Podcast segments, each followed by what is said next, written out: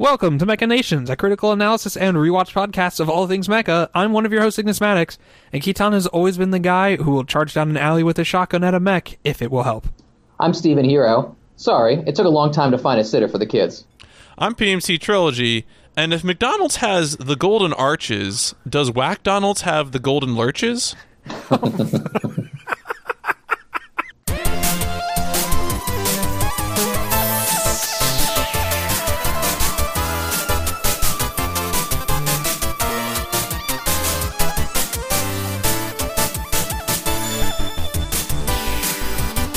Okay. Have we deployed? Are we are we on the the catapults? We are we are automatically deploying. Please press the middle mouse button. Oh jeez. Oh no. oh my goodness. Who do you think you are? Yeah. Who do you Um, think you are? Welcome to this episode of Mechanations. We are we are still floating in space, separate from each other, at least six feet. Yeah. Uh, I'm Ignis Our Maddox. souls how, how are you reaching out doing? in space, though. That's true. That's true. Yeah, no, PMC Trilogy here. I, I embody the soul of outer space. It's what I'm all about. Oh man, I can't wait to get back to that. That's going to be a lot of fun Just when we gotta get chill. back to that. Hey, um, uh, a uh, Stephen Hero, uh, Picard ended. Mm-hmm. Uh, did you have any thoughts you wanted to share before we w- while we start off this Marin? Yeah, um, let's see.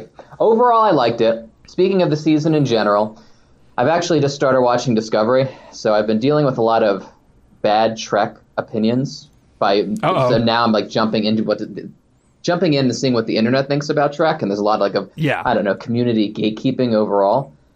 Mm-hmm. But with Picard, I am. We talked about this a bit over Discord, but I'm be warming definitely to the secondary cast of characters, really the primary cast of characters outside of Picard, and I really think that the Picard season finale nails a lot of significant character beats, which is great, and it, it really does put the show on a great pe- precipice going forward, where I'm curious what is going to happen to these guys next. I think that's the one of its greatest strengths. Yeah, I completely agree. I, you know, I, the, the this is one. You know, I'm, I'm, I'm, uh, I'm. Shout outs to you, TV writers, those me- media guys who have to write in and gals who have to write in reaction to shows because, like, it must be tough. It must be tough to ha- be able to have like the angle that appeals to you personally. To sit there and be like, oh yes, this show really failed to deliver on the plot level, but on the characters, it was it was firing on all cylinders. I, I mean, some people do do that, but I, I I wondered about that when you have to boil down your score to like four stars or like. Mm-hmm. ten, six out of 10. Do you know what I mean? Like A three out of and- and five. I- yeah, this is true for, for games as well. This is why I, I don't like numbers. 7.7 means nothing cl- classically, you know, necessarily. But uh, with Picard, it really is like not a good plot. Oh, you know? it's convoluted I don't as fuck, and it's cast such a wide net for as many references as possible. It well, so, uh, so for me, I don't even think that's necessarily the problem as much as it's just. Uh, I mean, it, it really set itself a, a big old goal of being like, what if there were uh like a- android Cthulhu's right in space, and and what if they showed up, and that would be bad, right? Um, but it, the problem with that is that it, there's just so much it opens up for if you're someone who's like stuck on that idea, right? Because there are so many Star Trekky things that that interacts with, right? Because you know there are a bunch of people in the audience whose immediate first thought was like, "What, what about like a like Q?"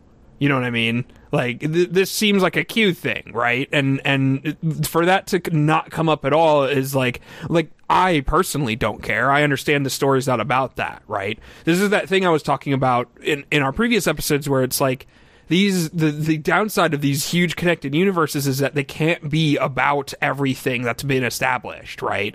It it can't be about you know, this is why I don't necessarily like the scenes in Rogue One where Darth Vader shows up because, you know, it's, those scenes are shot in ways that only make sense i- in in like our universe where Darth Vader is this like media character and not like necessarily the themes that he represents. Does that make sense? Definitely. I, I'm not trying to hate on people who enjoy that stuff necessarily because like on one hand, there's a part of me that understands the the need to like see Darth Vader actually do the shit he's supposed to be like scary for because he was shot at a time where it was like an awkward, very tall British man in a costume, and uh, you know they had some like shiny swords that they were kind of awkwardly shuffling towards each other with. And so I get it. You, as a sci-fi person, you want to see Darth Vader do cool stuff in the same sort of way that it was awesome to see Seven do anything in Picard. You know what I mean?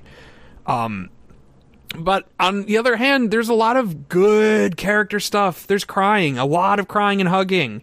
And if you're someone for who's there for that, for performances that are and and character beats that are executed, you know, it's it's schmaltzy and manipulative, but I think it, it, it accomplishes what it wanted to character wise. Yeah, when Eleanor broke down in tears, like Ignis is gonna love this. I liked it too, but Yeah, this is it- a very Ignis moment. Yeah, then it was it was good. It was good. It's just the plot is bad. It's it's Mass Effect three, exactly Mass Effect three in a way that's an enormous bummer. Um, uh, mostly because like it feels like it feels like Star Trek has answered this question already. that was you know in a way that was was kind of frustrating to me about the premise when it started was like oh the fact that we're starting this with with synthetic life band feels like the opposite of the conclusion they reached in Measure of a Man, which was like season two, right?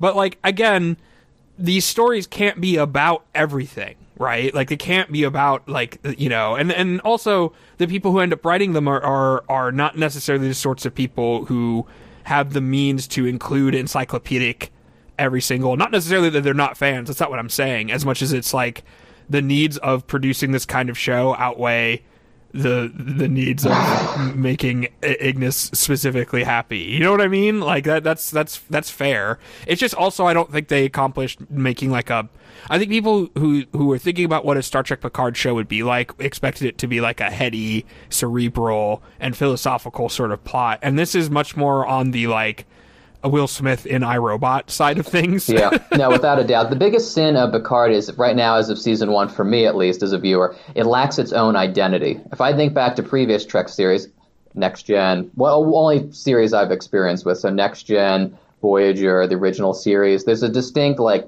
I don't know, mood or feel for the show, which I feel like Picard really hasn't grown into yet. But remember, it's only the first season of what will probably be like a three series show. So it definitely has room Oh, for yeah. growth. Speaking of like uh, the individual feel of a Star Trek series, PMC trilogy, would you agree that that is a thing that is true? And and if so, what would you describe DS9's feel to be now that you have finished Deep Space Nine? It's true. I just finished Deep Space Nine this weekend, and I think it's definitely something I agree with. So the major two Star Trek shows that I'm familiar with are uh, TNG and Deep Space Nine. Uh, and I think remember a while back I would I would sort of compare the outcomes of DS9 episodes with the outcomes of TNG episodes, where I think in in DS9 it was it's less the case that you're necessarily going to get a a happy result or you know a necessary result that you're joyful about or exuberant or that cleanly solves everything or that you're even going to get to the bottom of things in terms of you know coming oh it was just you know this or that or or even if you do know that it is just that kind of alien maybe that doesn't actually solve the issue for you. You know even if you know that the the prophets are wormhole aliens does that actually change how you interact with them at all really? Uh, and so I, I think that's you know that's sort of um, I think acceptance is a part of DS9 in a way that it was never really a part of TNG, um, which which is which is interesting, and, and you know certainly a, a sober acceptance. I, to me, I feel like one of the most striking parts of the end of Deep Space Nine was, uh, you know, after a major sort of action beat has resolved. Uh, there's one character who wants to celebrate really badly, but the his his fellow leaders uh, just pour their drinks out and walk away. And I feel like that's like a very sort of uh, you know sort of striking moment, not not, an unsurprising one, but one that's definitely I think a part of um, a part of the mood of Deep Space Nine. Yeah, uh, I remember the scene you're talking about. Uh, you know, r- r- rip rip Martok, but I'm different. Um, right? Yeah. y- you know, uh, there I definitely had mixed.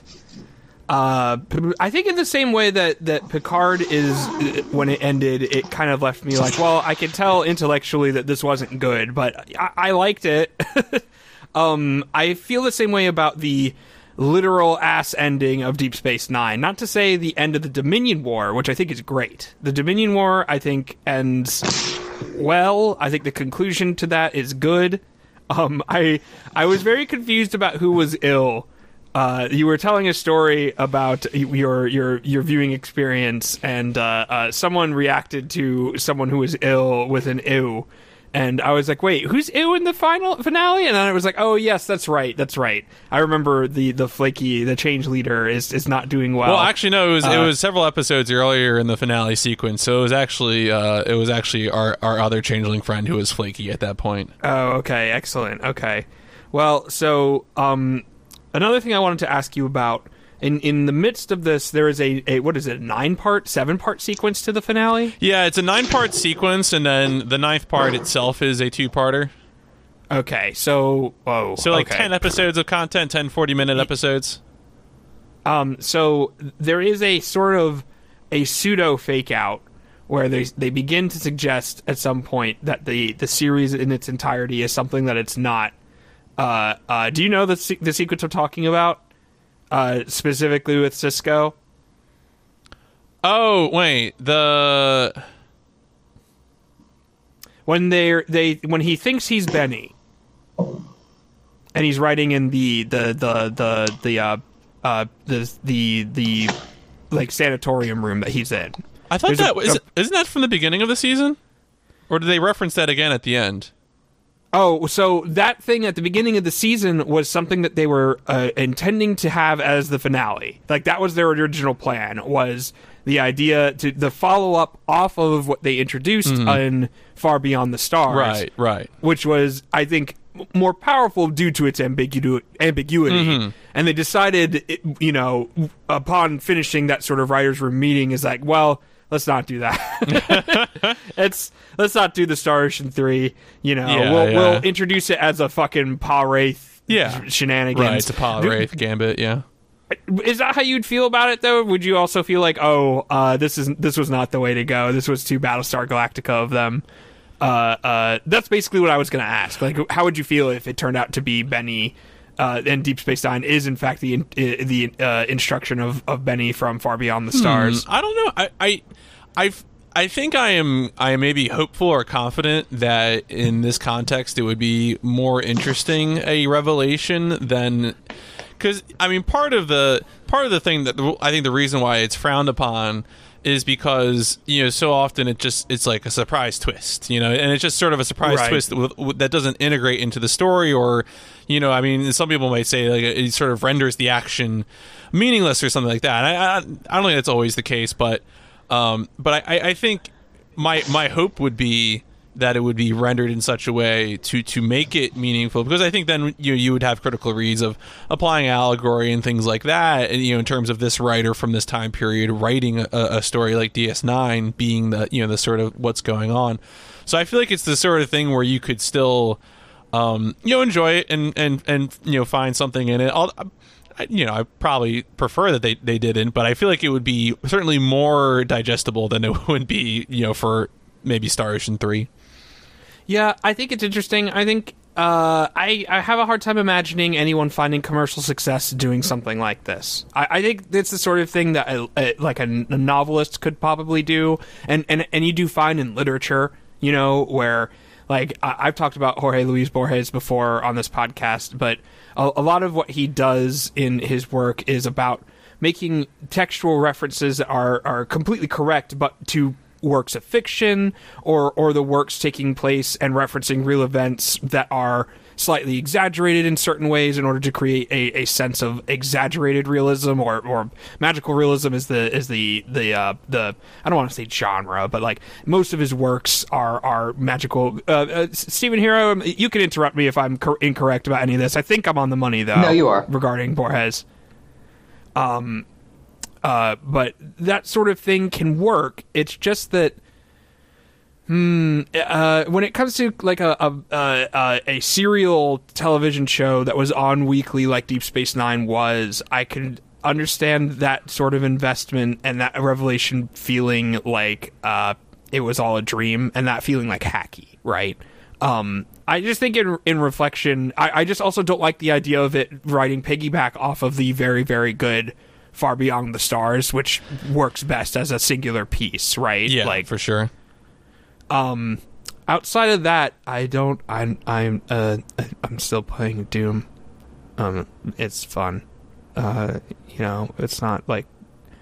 Um, I'm a little bit surprised that, that the we talked before about the critical reception of Doom Eternal and, and the the two major like critical takes, the Rob Zacny and uh, uh, the the Cameron Cameron of, of it uh, of it all.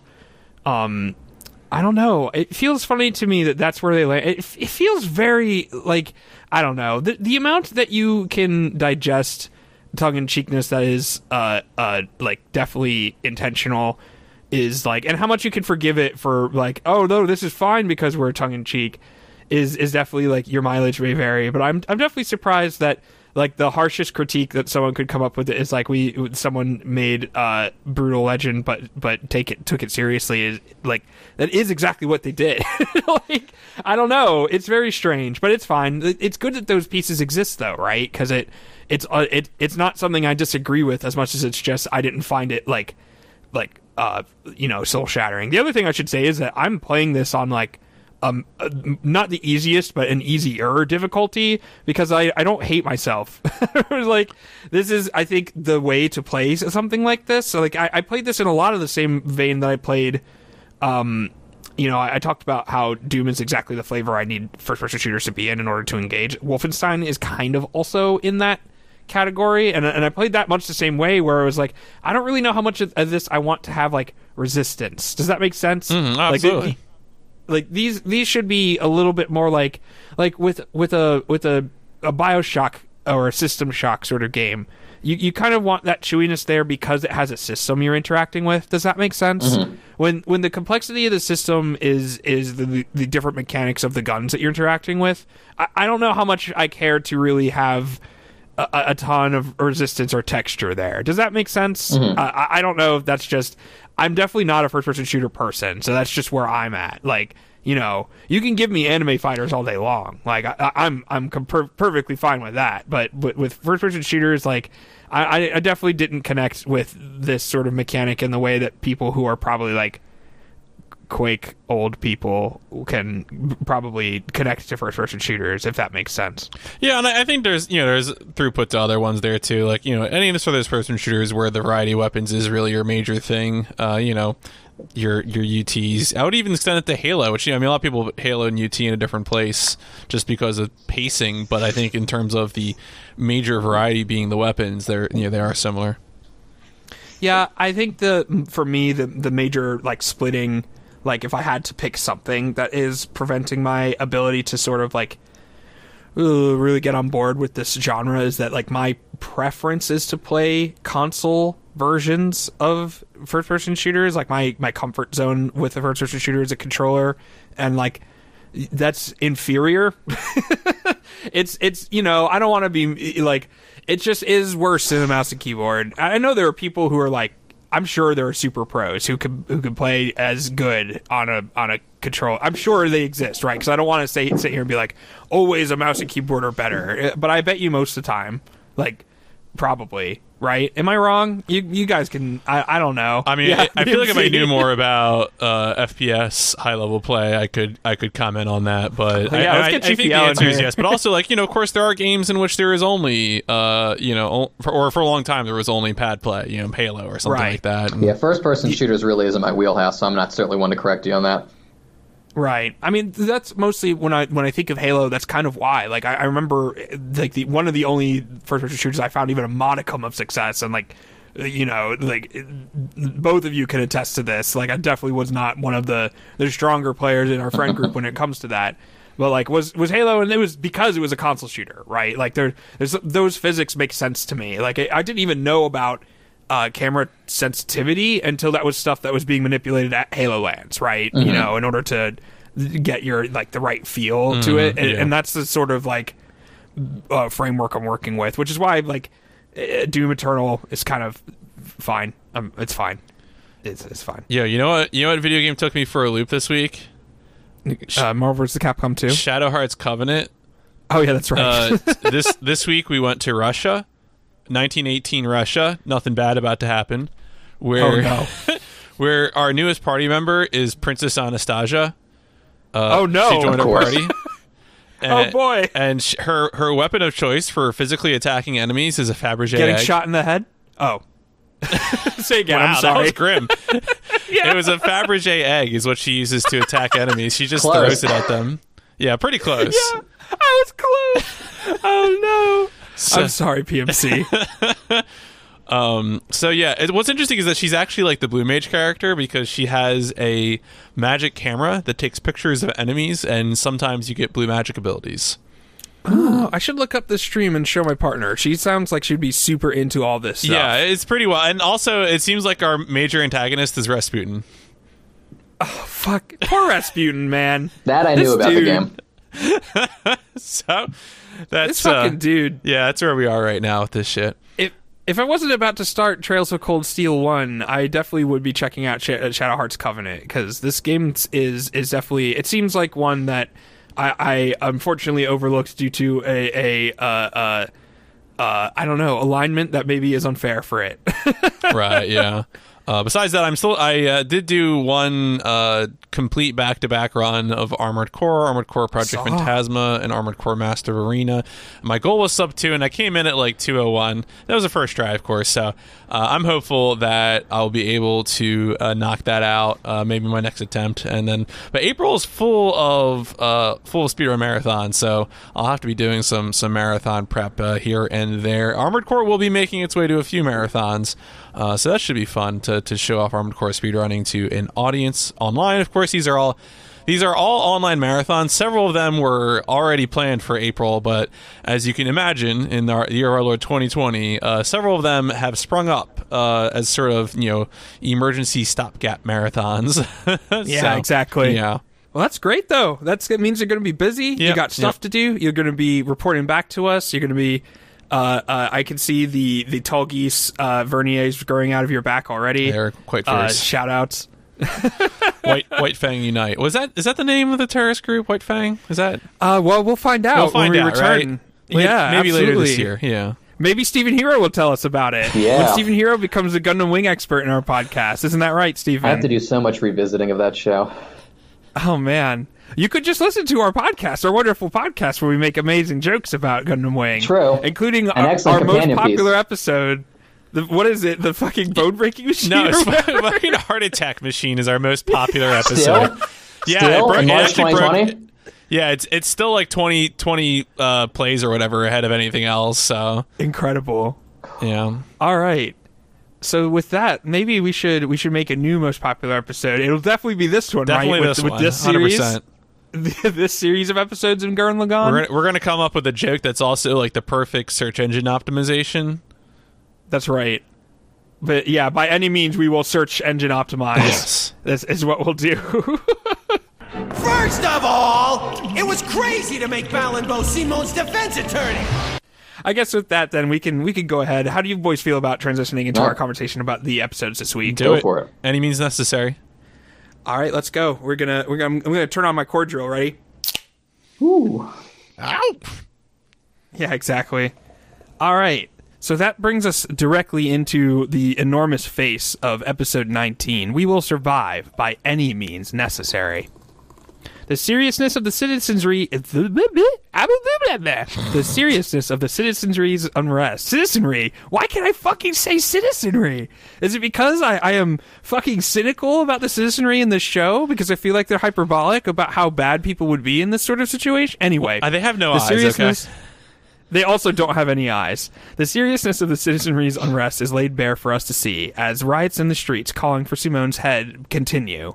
Rossiu does what he believes is necessary for the survival of the human race, up to and including purposefully putting space between himself and his friend Simone, with cruelty. Simone is sentenced in a kangaroo court, though one that may be necessary to calm things down with how serious things have become. Nia interrupts the courtroom basically to say Neener Neener, and suddenly a huge burst of Mugann attack Littner Village, where Dayakka, Yoko, and Leeron are originally from. Simone volunteers to take the Gurren Lagann to fight him off, even suggesting just fucking wiring a bomb to him to make sure he returns. Kinon, in what I assume is meant to be some sort of emotional burden to take some emotional burden off of Rossiu, in the exact way he probably deserves, is part of the bomb as some sort of emotional ransom for Simone. Meanwhile, Rossiu reveals his plan for the future of the human race. A giant spaceship hidden by Lord Genome he has dubbed the Ark Gurren. Simone is victorious, but surrenders the Gurren Lagann for scrapping and lets himself be brought to jail. Kittan tries to confront Rossiu, who effortlessly deflects the verbal and physical arguments, thanks to Kinon's support. Uh, Simone finds himself in prison with his new roommate, Viral. It's yeah, his roommate. That's that's what you have in prison. His roommate. That's exactly right. How quaint. All right, episode 19. Um, right off the bat, I, I wanted to make a comparison. Uh, do you guys feel like we we have uh, uh, been slung directly back into the grief arc, sort of? Uh, it, we haven't really we haven't really been mourning a character, but I feel like if, if there's mourning to be had, first off, I want to congratulate the show in general before we jump into uh, 19 specifically. I think there is an emotional t- technique at play here that is so masterful in the way that it is pitting us as an audience who are naturally aligned with Simone, the protagonist, in a lot of ways, right? Um, against Rossiu, right? Uh, in a way that is, I think, uh, uh, pretty uh, maybe unfair for Rossiu, I would say, but also really, really uh, uh, uh, engaging, right? Like there is a there's a, a really masterful sort of um, deployment of like the the hard pills to swallow meme in especially this episode, right? Like it's it, within the it with it's a piece of the last episode, really. Um, but uh, uh, I just wanted to I wanted to start off with that as a topic. What do you guys think about that as an idea? Do you think that the uh, that they are doing something purposeful by putting Simone in these opportunities where he he tries what he would normally do and it fails so spectacularly, but what Roshi has been doing feels wrong, right? Like there's there is a even though it makes sense and you can see the argument for it. And PMC, I'm, I'm definitely not trying to undercut any sort of like actually Roshi was right the whole time, which I'm not not open to. Um, and I know that my question sort of presumes like, oh, you're sort of taking already a Simone good, Rossiu bad. That's not necessarily what I'm saying. I'm saying that the show is is deploying them against each other. Uh, and I think it's doing it in a way that, that really makes these grief episodes where we're maybe grieving the ideology of the Gurrendan, right? That, that's I think what if there's something to grieve here, it is the, the, the lack of success that that sort of go go getter attitude that that no no lid on what we can accomplish 19 17 18 and 19 are definitely sort of reveling in that lack of of revolutionary spirit that that the complacency of the modern quote unquote Gurren Lagann society has brought about. What do you guys think about that idea? Do you think I'm onto anything there, or do you think uh, this this episode has too many butts for that shit? I mean, No, I think. yeah. Oh, go on, please. I was gonna say, I mean, asking asking what's what's wrong in the in the state of Kamina City, I think is definitely uh, a prime topic here because it's not quite, you know, it, when the grieving arc uh, of episodes, what like eight through ten or whatever, we it was we knew what was was the issues that everyone was mourning the loss of Kamina. And I think here, uh, the uh, you know sort of the, the hidden malaise is maybe is a bit less clear. Uh, you know, because you know, is it the loss of poetry spirit, the uh, the loss of that cohesiveness? Uh, you know, do we really want to focus on just one character? Is is it about all sorts? You know, the, the the various things that Simone has. You know, I, I, I think it's the, the next episode where we really get to where Simone is presented with the idea that he's reached a a, a nadir. But uh, but asking, I think that asking that question is is a good uh, framework for discussion, which is like, wh- wh- why are things going downhill? Why does it feel that way? Right. I also think Steven? in part two we're mourning childhood, or at least the childhood innocence that kind of permeated the first few episodes, or I should say the first half of the show. I mean, they were up against some overwhelming odds, and they were definitely oppressed into their day to day lives. But now they're adults, or at least young adults, and they have burdens and responsibilities. Even before the shit hit the fan in part two, Simone had to deal with all these bureaucratic issues. Same with the rest of the team Dai-Gurren, and they don't really have they don't really have time like to hang out. They don't have time to be children anymore, to look up starry eyed at the stars. They have to they have pressing day to day concerns. They have responsibilities. They are responsible for other people. And in part they should be responsible to the citizenry, though a few of these guys dropped the ball in regards to that. Yeah, um, I think is something that's interesting about this particular episode. Not to jump around too too fast, um, but uh, you know, uh, one of the gags and and you know something that's frustrating about the storytelling of in the Gun is as how they deploy the gags sometimes is is uh, how um Jorgun or Balinbow is, is a defense attorney for Simone in, in the court. That's why I called it a kangaroo court. It, it also establishes firmly that Rossiu is willing to now um, put people he knows to be ill ill equipped to handle a job in a job, right? Um, and so if you're the sort of person who is willing to not give Roshi the benefit of the doubt, you could argue that this sort of lack of culpability, this sort of uh, uh, ease of power of, of coup d'état is was all part of the plan, right?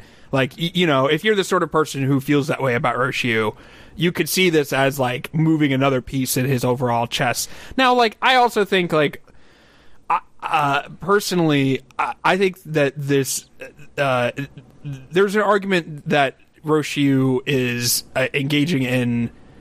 Uh, let me start over. I think personally Rossiu is doing what he feels is best, but I think there's an angle on that that 20 introduces that I really want to talk about when we get to 20. So I'm going to leave it there.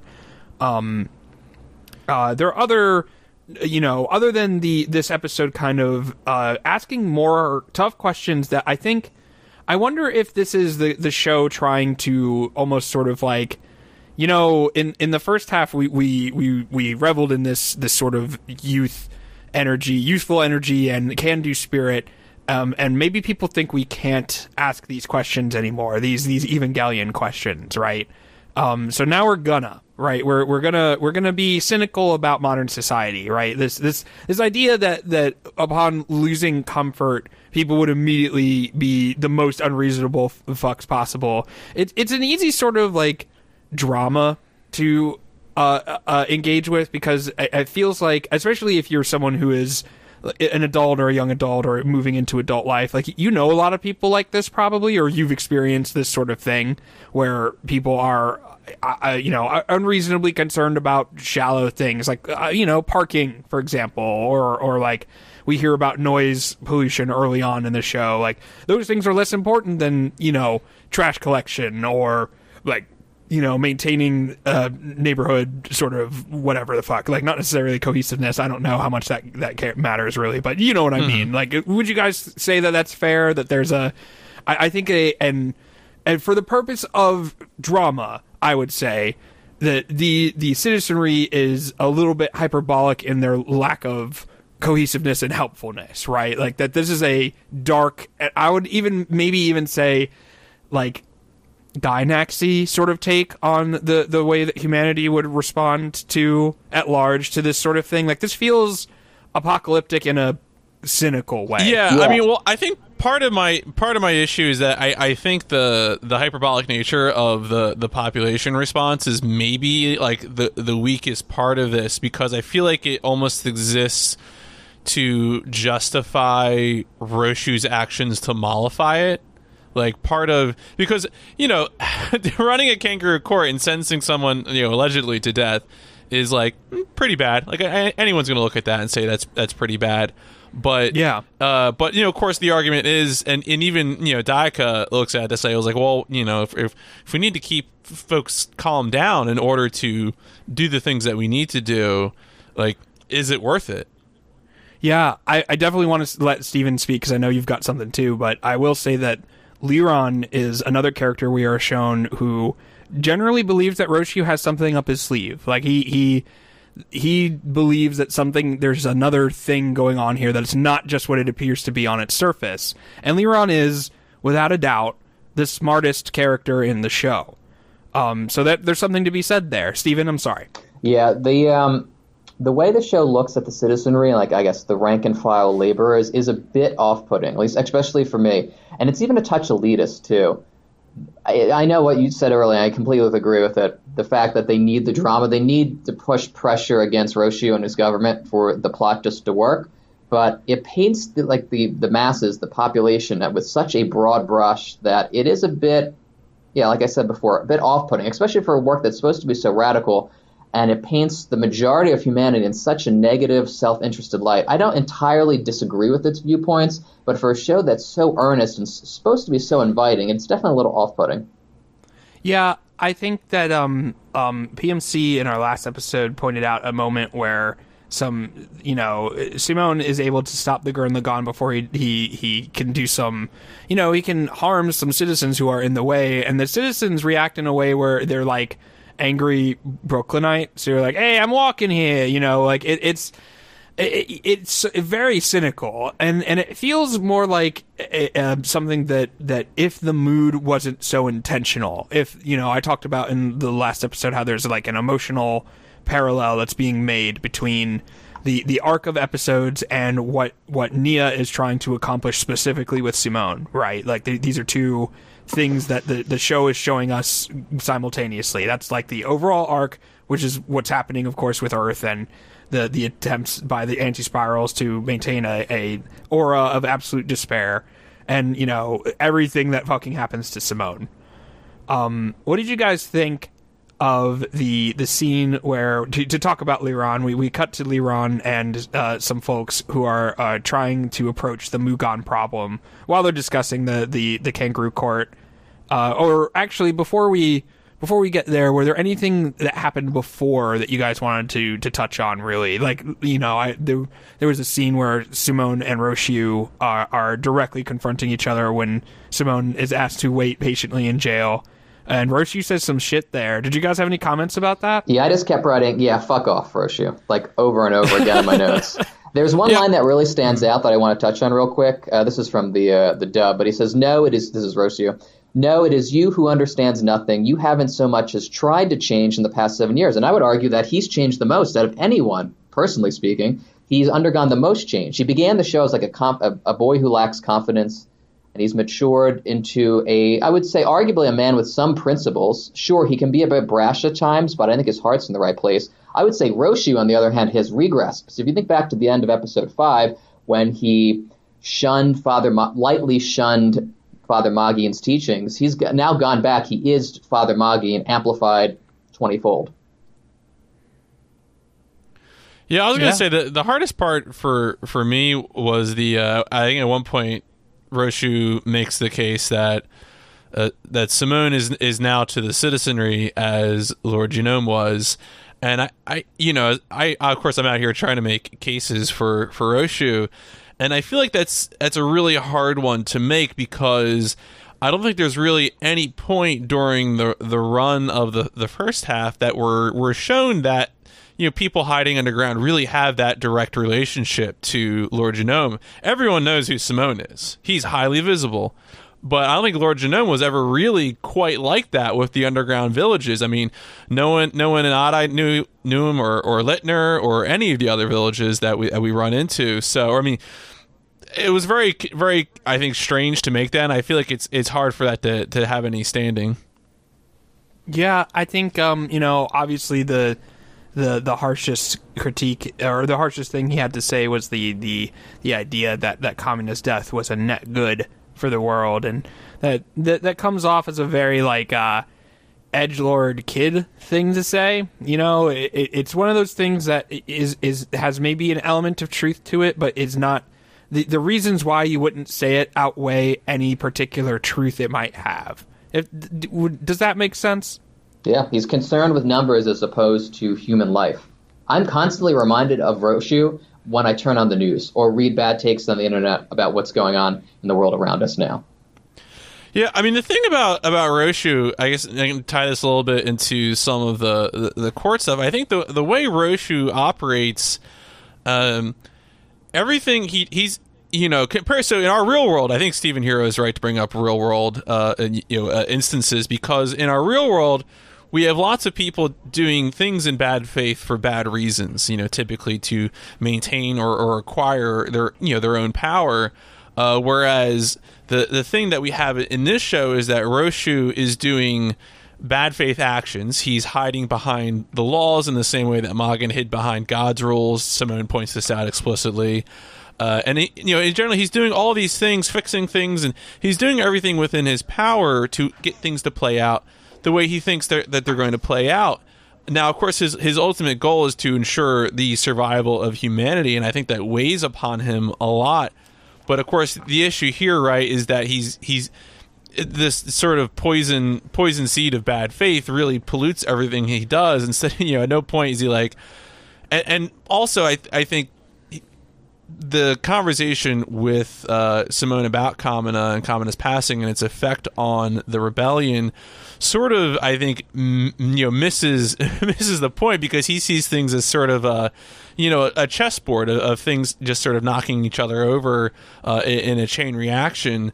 And I, I think it shows a, a sort of lack of imagination and, and a lack of, of, of empathy a lack of, of moral value to think that you know like please take things seriously you know please, and please take other people seriously. That's maybe the most important advice for Rossiu is that like we can you know, we can see that you're trying to ensure the survival of humanity but at the same time you know you're you're failing to work with other people. And I think what that means is that you, you're you have you're dooming yourself to fewer options by shutting people out like this.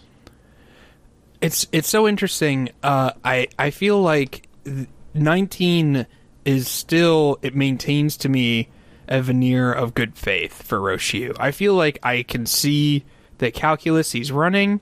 I can see where he's going with most of his actions. I think the cracks of it really do show in that comment about Kamina. I think that is where it begins for me to feel like, ah, yes, I do think there is an angle here like there is a if if you're the sort of person who is trying to stay ahead of where the plot is going, you, you can kind of get the sense that it's building to something with Rossiu, whether that's like a, a redemptive moment or a reveal of like, haha, this was my plan the whole time, you know. Um, but what becomes clear as of 19 is is how much this is just he's just following through with the actions he feels are best and and this time instead of just being him he's empowered and not necessarily un reasonably so. I, I think that there's the fact that he has so many people who have faith in what he's doing, including Leeron. The per, again, the person I think is the smartest person in the show. I, I think is testament to a general sense that that if he's doing this, he he feels it is the best thing to do. He is the sort of person who does things in good faith, which is I think what's super interesting about uh, the thing I was alluding to earlier that we'll talk about when we move on to episode twenty. Um, but uh, one of the things I liked about the scene, you know, we're we're back now to the the Wick Donald scene. Where how do you guys like the the uh, uh, Tengen Toppa Gurren Lagann uh, premiere of Whack Donald's uh, as being shared by everyone in the uh, the engineering room? Uh, even Leeron's got a soft serve. You know, I know I know folks who go for that soft serve when they go to Whack Donald's. Uh, we got Sleepy Guy with a burger. Shout outs to Sleepy Guy with a burger. I think that's Sleepy Guy. It looks like him. Yeah. Um, Attenborough also there gets to do a good joke uh, about uh, office chairs and spinning. Uh, but the thing I want to shout out in this scene is, I you know, one of the, the best ways you can endear someone to a character is is watching them work something out.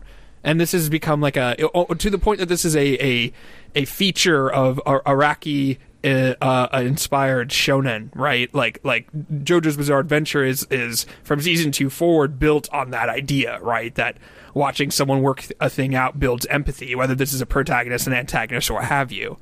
Um, and the and I know PMC is gonna love it later when we see the fruits of this. The the how we're we're seeing Leeron single handedly like unmake the the the spiral anti spiral technology by figuring out basically like not not instantly, which is maybe my favorite part of it, but like because it, it, we'll see later the weaponry he develops after this idea is like multifaceted and, and it requires multiple things working together in unison in order to function. Uh, uh, I just like this bit. What did you guys think about this bit? I like the chair bit. I laughed a lot. Not to reduce it to one small element. We also in the dub get uh, Attenborough's localized name, which is Artenborough, which does not roll off the tongue.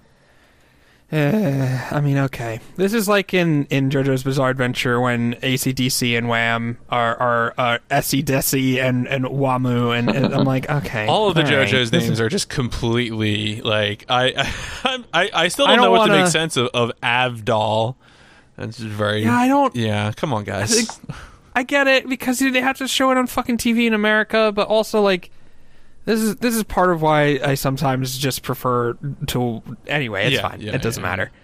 Um, and uh, when it comes to this scene, uh, I think this is where I'm going to talk about something that really bugged me in this episode, and and it comes up here uh, and it happens more later. But uh, this this feels like I wonder if there was. I was watching this with my partner, and I and I remarked I was like, I wonder if they felt like we needed to get shots like this because Yoko hasn't been on the show in a while, and so there's like a a TNA that we're missing, right? Uh, if I'm being like super cynical, because there's a lot of weird shot choices in this. So the first time I noticed it, there's a shot where we are uh, uh, descending into what we will eventually reveal to be the Arc-Gurren. And the the shot is framed in such a way that we see Rossiu and we see Severus Snape.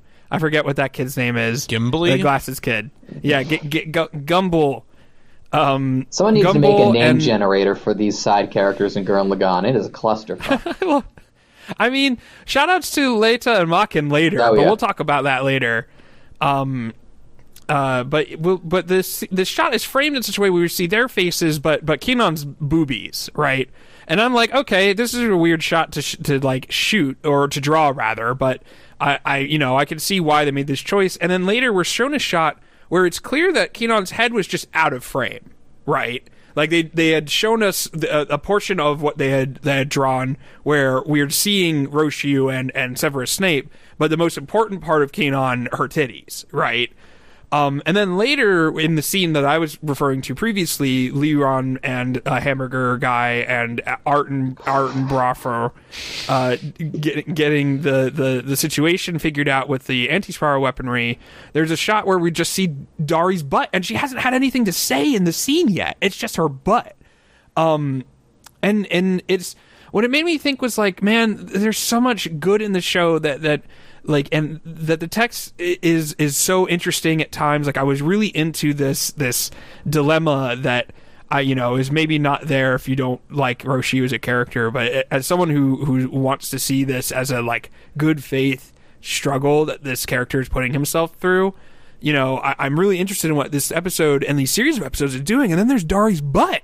And I'm like, what the fuck? This is like if, if you know, to to summon the spirit of Stephen Hero. If I'm I'm, reading Moby Dick and I turn the page and Ishmael's just got big bouncy boobies, and I'm like, wait, what? What is this? Real talk, I wouldn't you be 100% opposed to that either. In the Moby Dick concept. Well, okay, I, I'm just, but but Stephen Hero, No, I hear you. It's, it creates a dissonance, certainly. right? That, that, that is the the the criminal. To quote Austin Walker, the criminal horniness that we're seeing on display uh, in Gurren Lagann i- is, like a, a demand of the commercial interests, right? We we've uh, in the process of talking about this show, like the commercial interests in mech shows are completely intertwined with them. Yeah. Like they, that's the reason they exist. And so it it has always felt like this devil, this Faustian bargain, right? Where we get these stories with these trappings that we that are so appealing and so excellent and really handle uh, uh, these sort of emotional beats that we're interested in in a myriad of different ways. But it it comes with a spoonful of like actual castor oil that we just have to fucking swallow in the form of like I don't know the, the the designs that demand like well this one should have two guns instead of fi- five or or titties you know what I mean like it's it's a real uh you know I've talked about this before it, it's not necessarily a problem except that those visuals are the things that your audience are mostly going to take away. Like I'm thinking of people who only watched the show once and they did it on a recommendation from a friend. And like it, they're gonna come away mm, thinking that it's like sixty percent trashy, and then, then it's largely the visuals that have to do with that, right? And they aren't necessarily wrong on that front.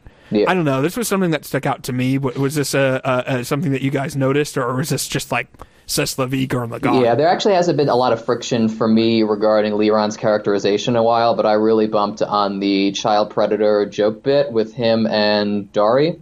Was it Gimme? Both of them? Yeah, gimme. Yeah, gimme. Who's the the Yeah. young boy? The or Gimme. Gimme. I always get their names confused. Yeah, and I definitely noticed. I, I, I think with, I mean, with with with Kinon being one of the the black siblings, you know, I'm, I'm sort of. I guess I wasn't surprised, but I was sort of taken aback by by Dari getting the.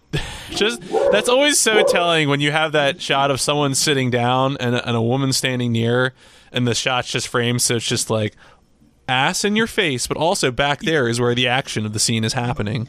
Well, with Dari, it's especially weird too, and and like this is something like, oh god, this is. I, I'm first off, I completely agree, Stephen Hero, that that that, that bit sucks, especially from a character that is as textually queer as as Leeron is. That that really suggests a sort of like uh, particular bent of like, oh, this is what what queer dudes are into. But no, um, the the Dari thing especially sucks, and, and the Gimme thing really, it, because these are characters we've been with since they were children. Like that sucks. Stop that. And and they're still children, really.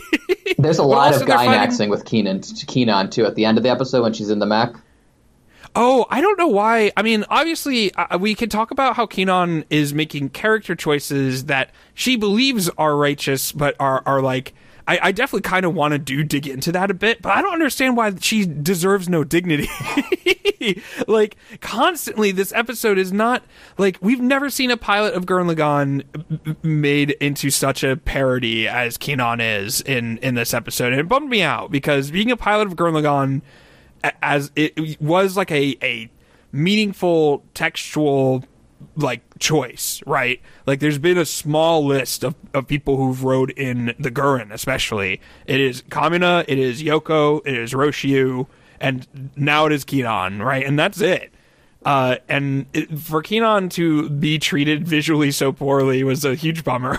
Again, I think to to Ishmael and his bouncy boobies as I turn the page, like, why? What is this? What is this about? And the answer is, I know. Like, like it's it's supposed to be appealing to me, and it sucks. Well, not me, but me, like 14 years ago or whatever. yeah, and even even look at it like very I don't know cynically or even capitalistically. You don't need to sell people on the show. It's a big hit. You don't need to go out of your way to try to entice new, a new audience. You have the audience. You don't have to debase yourselves, animators. Yeah, I just don't know who this is for. It's probably Like, for, it could don't also know. be for the animators. Because again, it's just like they're lusting over these characters sometimes. That could be it. I don't know. Yeah, that's a very Yeah. cynical read too. I mean, it, you already referenced uh, the discussion about deep criminal horniness and people who create deep criminal horniness, but I think certainly that was the context of that remark is in a context where it was the people doing designs, you know, had previous experience writing sexually explicit material, and so you know, maybe they maybe that's what they do.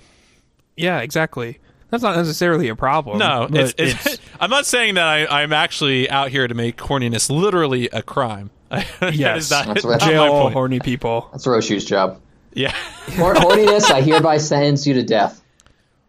Uh, I mean, so I, I, I let's see, because we talked about. There's really not much to talk about the court scene, and and that maybe that's good. I don't know what I what I, I guess the Lagann court is just Phoenix Wright. Yeah, I mean, the only, That- I think the only thing about the court scene is that you know uh, Simone's remark establishing the parallels between Adai Village and what Rossiu's doing in that moment, where it's like, at any time, you know, this is something I harp on all the time because of my experience in legal and legal adjacent matters, which is that like anytime someone tells you like, oh well, I, you know, it's it's out of my hands, it's the law. Like they're a hundred percent full of shit. Like especially if a conservative jurist tells you that, they are so full of shit. And so I think anytime in this situation, when Uroshu or anyone under him says, "Well, you know, it's the law," but then of course, you know, who wrote the laws? What were the laws written for? And you can imagine someone as effective as Rossiu, you know, like you know, especially the bar, the part about like, well, you know, as soon as who who gets who's next in line, you know, who succeeds Simone if he's convicted in the court of law, is Rossiu. so, you know, I, I think th- that sort of thing really it really runs the parallel. Like laws don't exist. The gods' rules are made up for survival. What were the Right. laws made up for, right? And and the answer is not necessarily so that you know so that Rossiu could take power, because I think this is why Rossiu again is still still ultimately better than our real world leaders. Is that Rossiu is, is frantically compelled to deal with this threat of annihilation. Right. And you know, we we previously established Rossiu as someone who uh uh feels a lot of friction about being right all the time. Right? And and y- y- you can only be that person for so long before you start to resent that people don't listen to you more. And I, and I hum, I wonder I humbly wonder while we're talking in episode 19 how much of what we're experiencing in in this is a execution on those res- unresolved sorts of feelings, and and the people who are around him enabling him, maybe. Uh, the you know we'll talk about maybe what that uh, why would they make that choice um Keaton, I will say, Uh, as but- chief of the Legal Affairs Bureau, really fucked up as he watches powerless as this uh, as as Rothschild steals power and just permer- per- mutates and perverts this entire notion of jurisprudence. Yeah, I wondered what his ability to to intervene was if he was legal affairs chief. It feels like he would be able to say, but maybe not. Right. Maybe, I mean, that's, uh, that's the point. Is the, is the the law? The law was it was a setup the whole time. The Right, law the law isn't real. Jurisprudence is a sham. yeah, we make up the law. Signed. we PNC made it up. trilogy. Thank you. Word, words are made up. That's a made up word. All words are made up. Um, uh, but an, an important thing does happen in, in court, uh, for once. Um, and and Nia shows up. Anti-spiral Nia shows up, and she basically shows up to be like, "This rules. Our plan's going great. You probably feel miserable. This this helps you feel miserable. Speaking of feeling miserable, here comes a bunch of uh, here comes a bunch of fucking Mugann on a new like carrier type Mugann to at Littner Village, like the one that we know people will recognize because we said it a bunch of times. Um, and we mentioned Adai village already, and no one would be sad if something happened to Adai village. That's not that's mean to say, but in Littner, we we Dayakka is from, Yoko's from, Leeron is from. Like there's there's a more of an emotional attachment to it, which is why it gets blown the fuck up. Um, but uh, a thing I do want to shout out while we're talking about visuals mattering, this is why I brought this up, is because they clearly knew, they clearly know about this technology because they, they highlighted a specific thing, which is to say that when Anti-Spiral Nia is doing her, her, her supervillain speech, we, we see a shot where she cradles Simone's face and, and that she is wearing the, the wedding ring. Uh, and we, we cut away when she teleports away from that. But like to me, you know, I don't want to talk spoilers here because you know this is kind of a spoiler beat. But the the fact that she's still wearing the ring is indicative of of you know it could be indicative of a number of things, but will end up being indicative of a, a Nia underneath that is still reachable, despite what what the A literal uh, glimmer anti- of hope, you say? Right, exactly. Right, exactly. So so when I see that, I'm like, oh, so they know exactly what they're doing when the titties are jiggling and the Dari's butt is the majority of the frame. You know, they know exactly what they're doing because here's a storytelling beat, right? That is purely visual. Um, so the Simone is like, well, I'll go in the Gurren Lagann because you still don't really have a plan for the Grapearls. Um, and this is maybe a peek into because I was surprised at the friction here, other than like the appearance of well, we can't just let a someone who we just condemned as a war criminal to death fly out in a in the most the most powerful mech we have. you know, I, I also Like, have to say that Rossiu's initial reaction to the like the the wiring girl on with the bomb idea definitely had strong Fei Fong Wong thinking about a bomb collar energy. I don't I don't know if you also thought of this, but I did, yeah. Well, you know, I, I had Kislev on the mind. Um, but uh, uh, the, okay, okay. So so this is when we, we get the reveal of the like the, the, the move here, which is that we've wired Kinon to the bomb as like a like a ransom. It's like okay, so you can't just like do a do a hero sacrifice because we're gonna put someone like you know comparatively adorable and innocent in here so that you will feel compelled to return and and and this is also what i like about this is that it, it's also used as ammunition against Rossiu, right it's supposed to be like uh th- look, how fucking cold and cruel he is and you know there is if there's an argument against that there is obviously the what we'll learn later which was that this is kind of Kinon's idea um and uh, I, I, what I would say to that is uh, something we'll learn at the end of the sequence. You know, I, I don't want to necessarily wave away this sequence where Kinon and uh, Simone defeat the the Muganns. It's just you know, with this action beat, there's there's fairly little as far as like text to talk about. Do you do you guys have anything to say about this action beat with the battle against the Muganns? No. They did use PMC's favorite um, thirty goddamn dicks. uh, they uh, did. Technique. They got a name. It's the maximum. Yeah, it's it's uh, thirty goddamn dicks maximum. Um, uh, and you know we we've uh, we've kind of, uh, or at least I've I've touched the the I, I didn't like the visual choices for Kinon in in the ship or in the Gurren Lagann.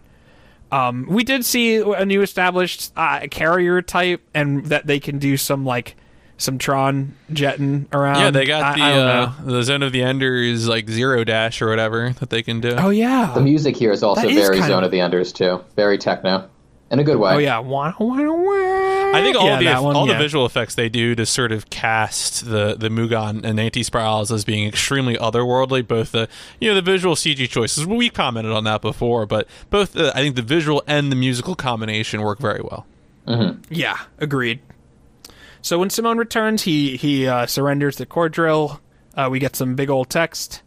Uh, was that this episode or the last one? I, I That think is the that's the end on very end of this episode when like I think Kinon and and Rossiu are walking back towards the base and it's like big text. Yeah, we get the uh, the minor key. Uh, Roro fight the power. I think that's what this is. I don't know what minor key means. Usually it means slow and sad. so I just assume. Like almost out of tune. yeah. Don't Um, don't do this to me, guys, please.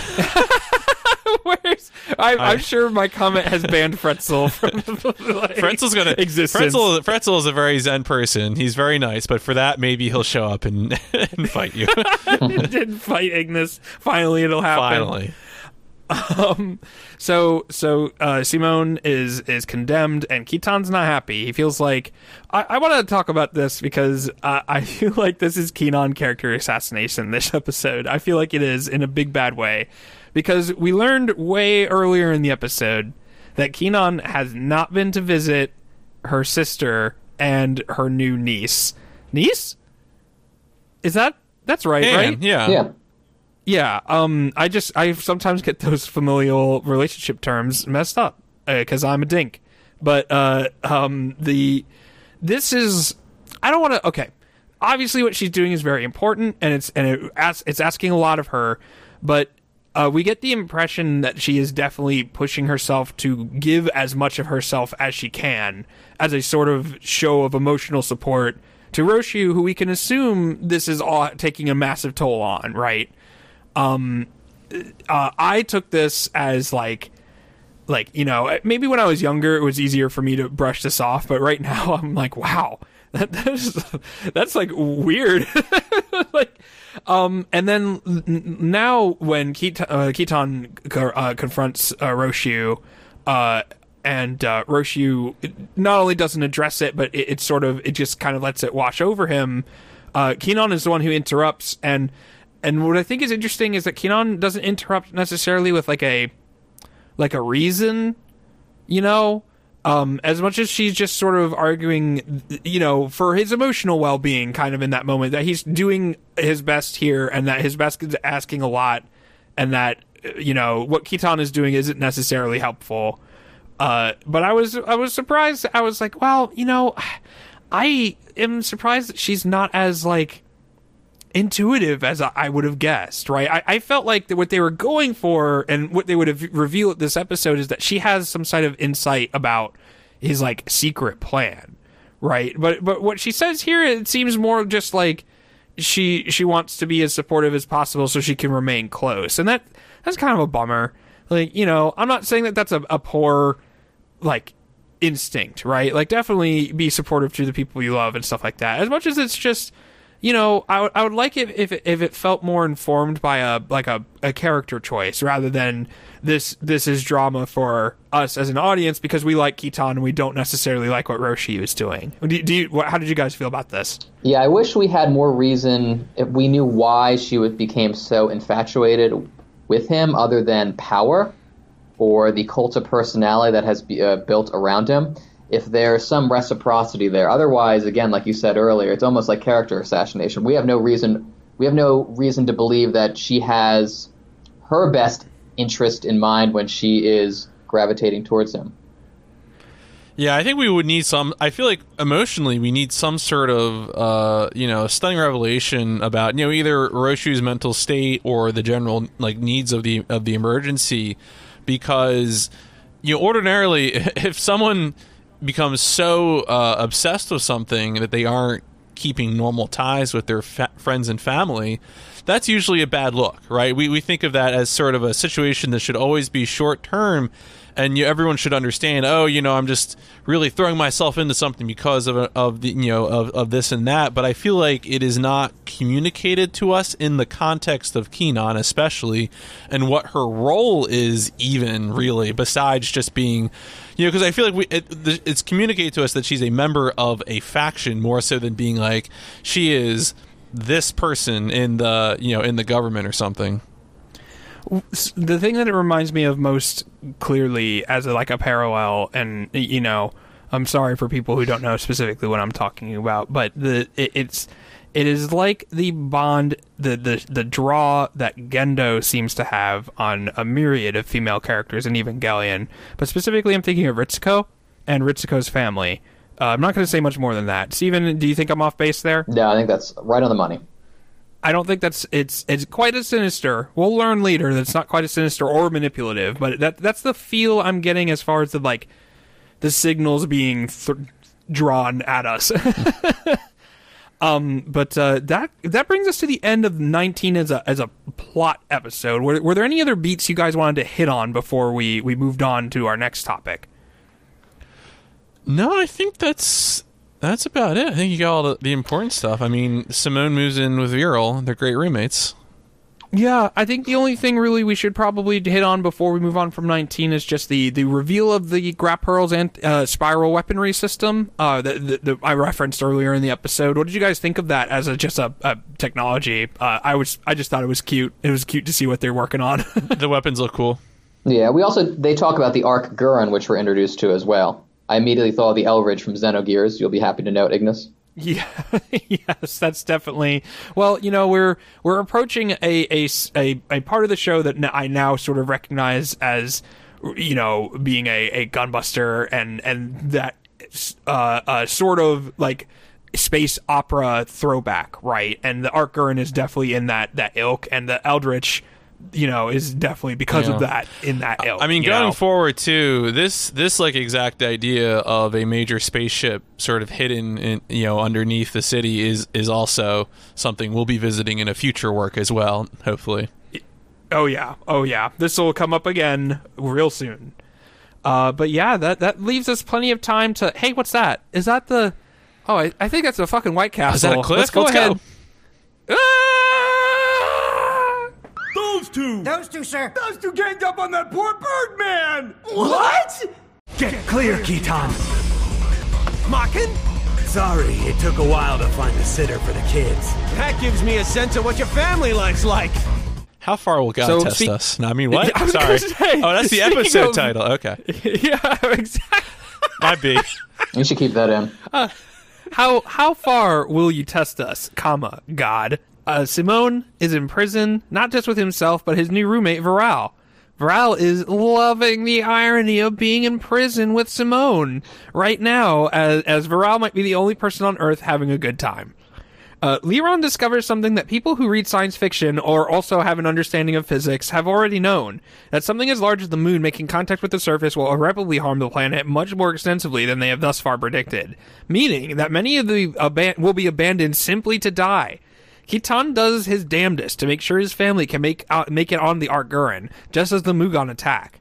Some of the members of the Dai-Gurren, like Makken and Leite, have been secretly maintaining the old tech, which is deadly against the Mugann.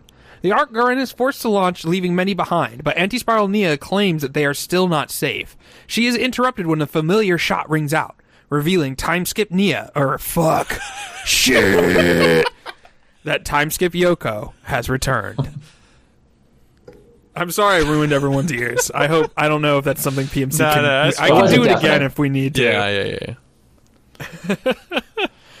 All right. Um, first off, uh, something I want to say off the top is that I feel like uh, in th- there are, are arcs of episodes that feel like they are of a piece in the show a lot of the time, and I feel like 17, 18, and 19 are very much of a piece, and 20 is the beginning of something new, kind of not new actually. It's kind of like, well, you know, you you thought maybe we were done, but but actually maybe this still that that that little that spark, that old spark is maybe still there. That that maybe it, it has value after all, and maybe we're gonna start defining what that old spark is in a way that maybe the first half of the show hadn't really even dared to do yet. Um, but but we can talk about that more as we proceed. First, let's start in prison. We're in jail with uh, we're in like what I would refer to as cartoon jail. Super jail. Yeah. it's it's definitely like a um uh, what I would say is like a normal person's understanding of like what like gruff jail looks like, right? Where uh you know, you you got like tough guys and they're like macho uh and they there's like uh what I would say is the the bad faith argument against like oh no it's fine that we have um you know 16 to 18 year old Dari butt shots because here comes a, a shower full of dudes and also a a rooster man.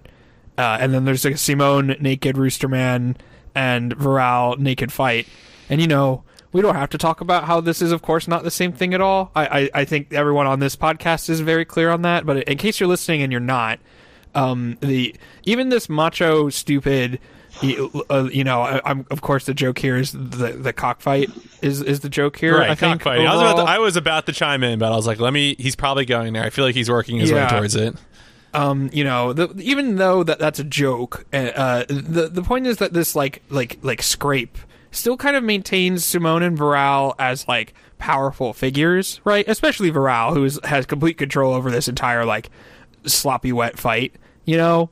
Um, and and so it's different from being strapped to a bunch of things and having your titties jiggle when you're out of control, careening in a mech that you're definitely not like c- participating in, right? That's sort of what I mean when when I say that Kinon doesn't maintain her dignity, whereas Simone and Viral definitely definitely do here. Um, speaking of this fight, I, I do think it's very funny that we don't get to see it. I know it's cheap. I know it's very Gainax for them to really not show us the majority of the fight, uh, but I think it's really funny. Yeah, they got to save the money know, shots that- for later in the episode.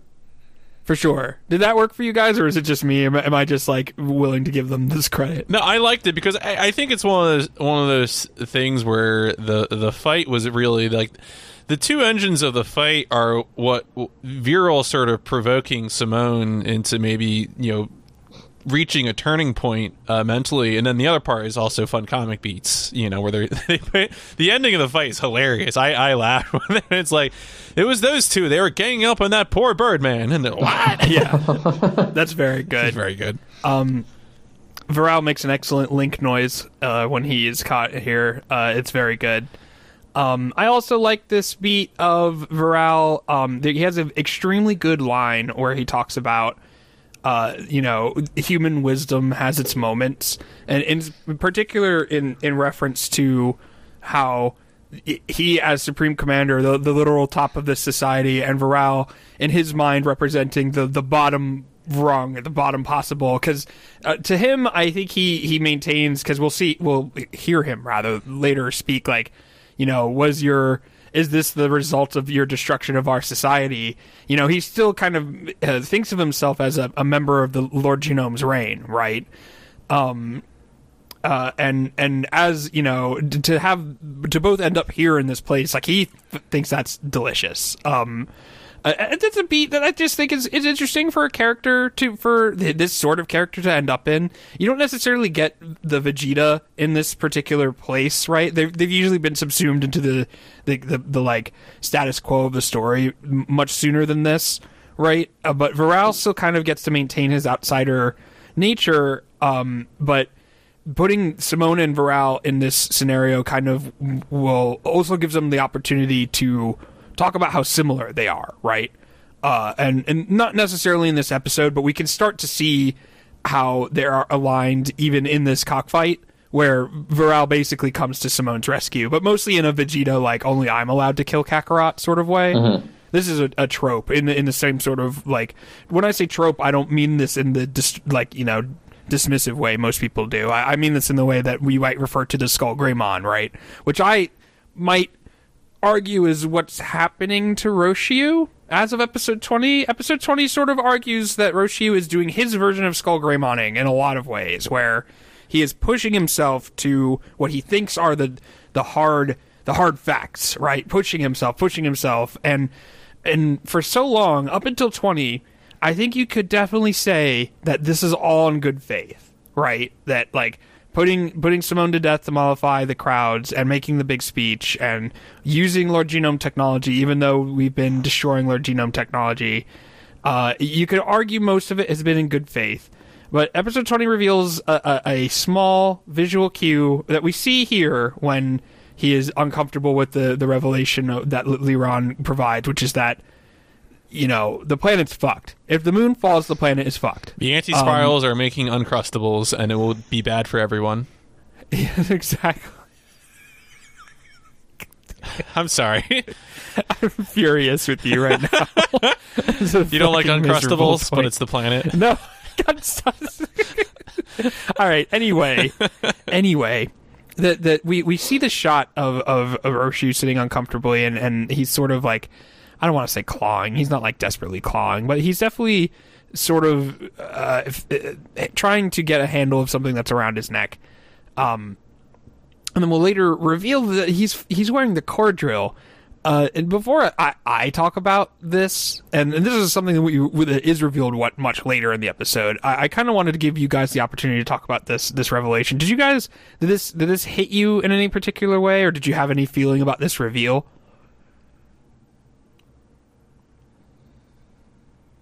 At this point, when I start thinking about Rossiu, I start thinking about does he derive satisfaction from power? Like you mentioned, good faith versus bad faith argument. And it almost seems by, assuming you're talking about wearing the core drill as some sort of totem, it almost seems like he is rubbing it somewhat in Simone's face, and it does make me, as a viewer, begin to question his motives. I've been pretty down on Rossiu the entire time. I see him like as a miniature Stalin, but with better intentions. And uh, like you said earlier, when when the nail in the coffin for me with Rossiu was when he sentenced his friend for for sentenced Simone, his friend, and they've gone through hell and back together to death. At that point, he was completely dead to me. Even though I, I do understand there is an argument to be had for the needs of the many outweigh the needs of the few. By literally murdering your friend, I think you erase some of that or all of that. PMC, any any thoughts before I, I say my spiel about this? Uh, I don't. I don't really think so. I, I think you know the the presence of things like the the core drill and whatnot that I think they're important in sort of seeing you know in these private moments, right? In the private moments of of Rossiu, like what is it he's he's really worried about? Because I think the you know the issue here is sort of the distance between. Uh, you know the the means and the ends, um, and I still think he's sincere, but I, I you know I, I don't think he maybe quite appreciates how bad the means are sometimes. So, so for me, what this truly indicates, uh, when I when I say bad faith, what I mean is that all of his actions could be said to be truly about getting the the result in the long run, in the in the the God's uh, or, or sky's eye view of things, the big picture. That they they were not, and therefore not ego driven, right? They're not about Rossiu getting power, not about Rossiu being recognized, not about Rossiu being right, right? But the thing that to me this core drill represents is that it, it was ego that that when he when he accuses Simone of not changing in seven years, what he's he's talking about is not literally changing. What he's talking about is that Simone still believes in the Dai-Gurren Dan way. That if we just try hard enough and and do and believe in people and believe in them in what they do best, that things will work out in the long run. That's really what he's accusing him of. And him taking the core drill and wearing it is about him being right. Is about him finally succeeding in the long run. About I am now in charge of the Dai-Gurren Brigade. This thing that I that he does truly believe in, but right now he feels like he can't rely on. That he feels like isn't the answer, and therefore he pushes himself into actions that he personally doesn't want to do, but he feels like is the actual right thing to do, and no one's around to talk him out of it. And no one can talk him out of it, and the people who feel like they're helping are really just enabling. Is what we're we'll end up coming around to. For me, this core drill and Kittan coming here and taking it in a way that's not confrontational reveals that there was a lot of this that had to be you know Simone Rossiu be doing what he felt was best for the best possible faith reason um, and I think we can take that as as text due to Leeron's faith in him. And When I, when I say Leeron is the smartest character in the show, I do think that when Leeron signals something to the audience, we can take that as the text being like, I'm not, you know, this isn't 100% truth, but this is something that you should regard as important to maintain moving forward. And the fact that he does feel like that Rossiu had something in mind says to me that there was a good faith reason to believe that Rossiu had something in mind. And I think what this reveals, this this this actual sort of totem, this trophy that that was around his neck, because he's not. If you think about it, there's no reason to wear it, right?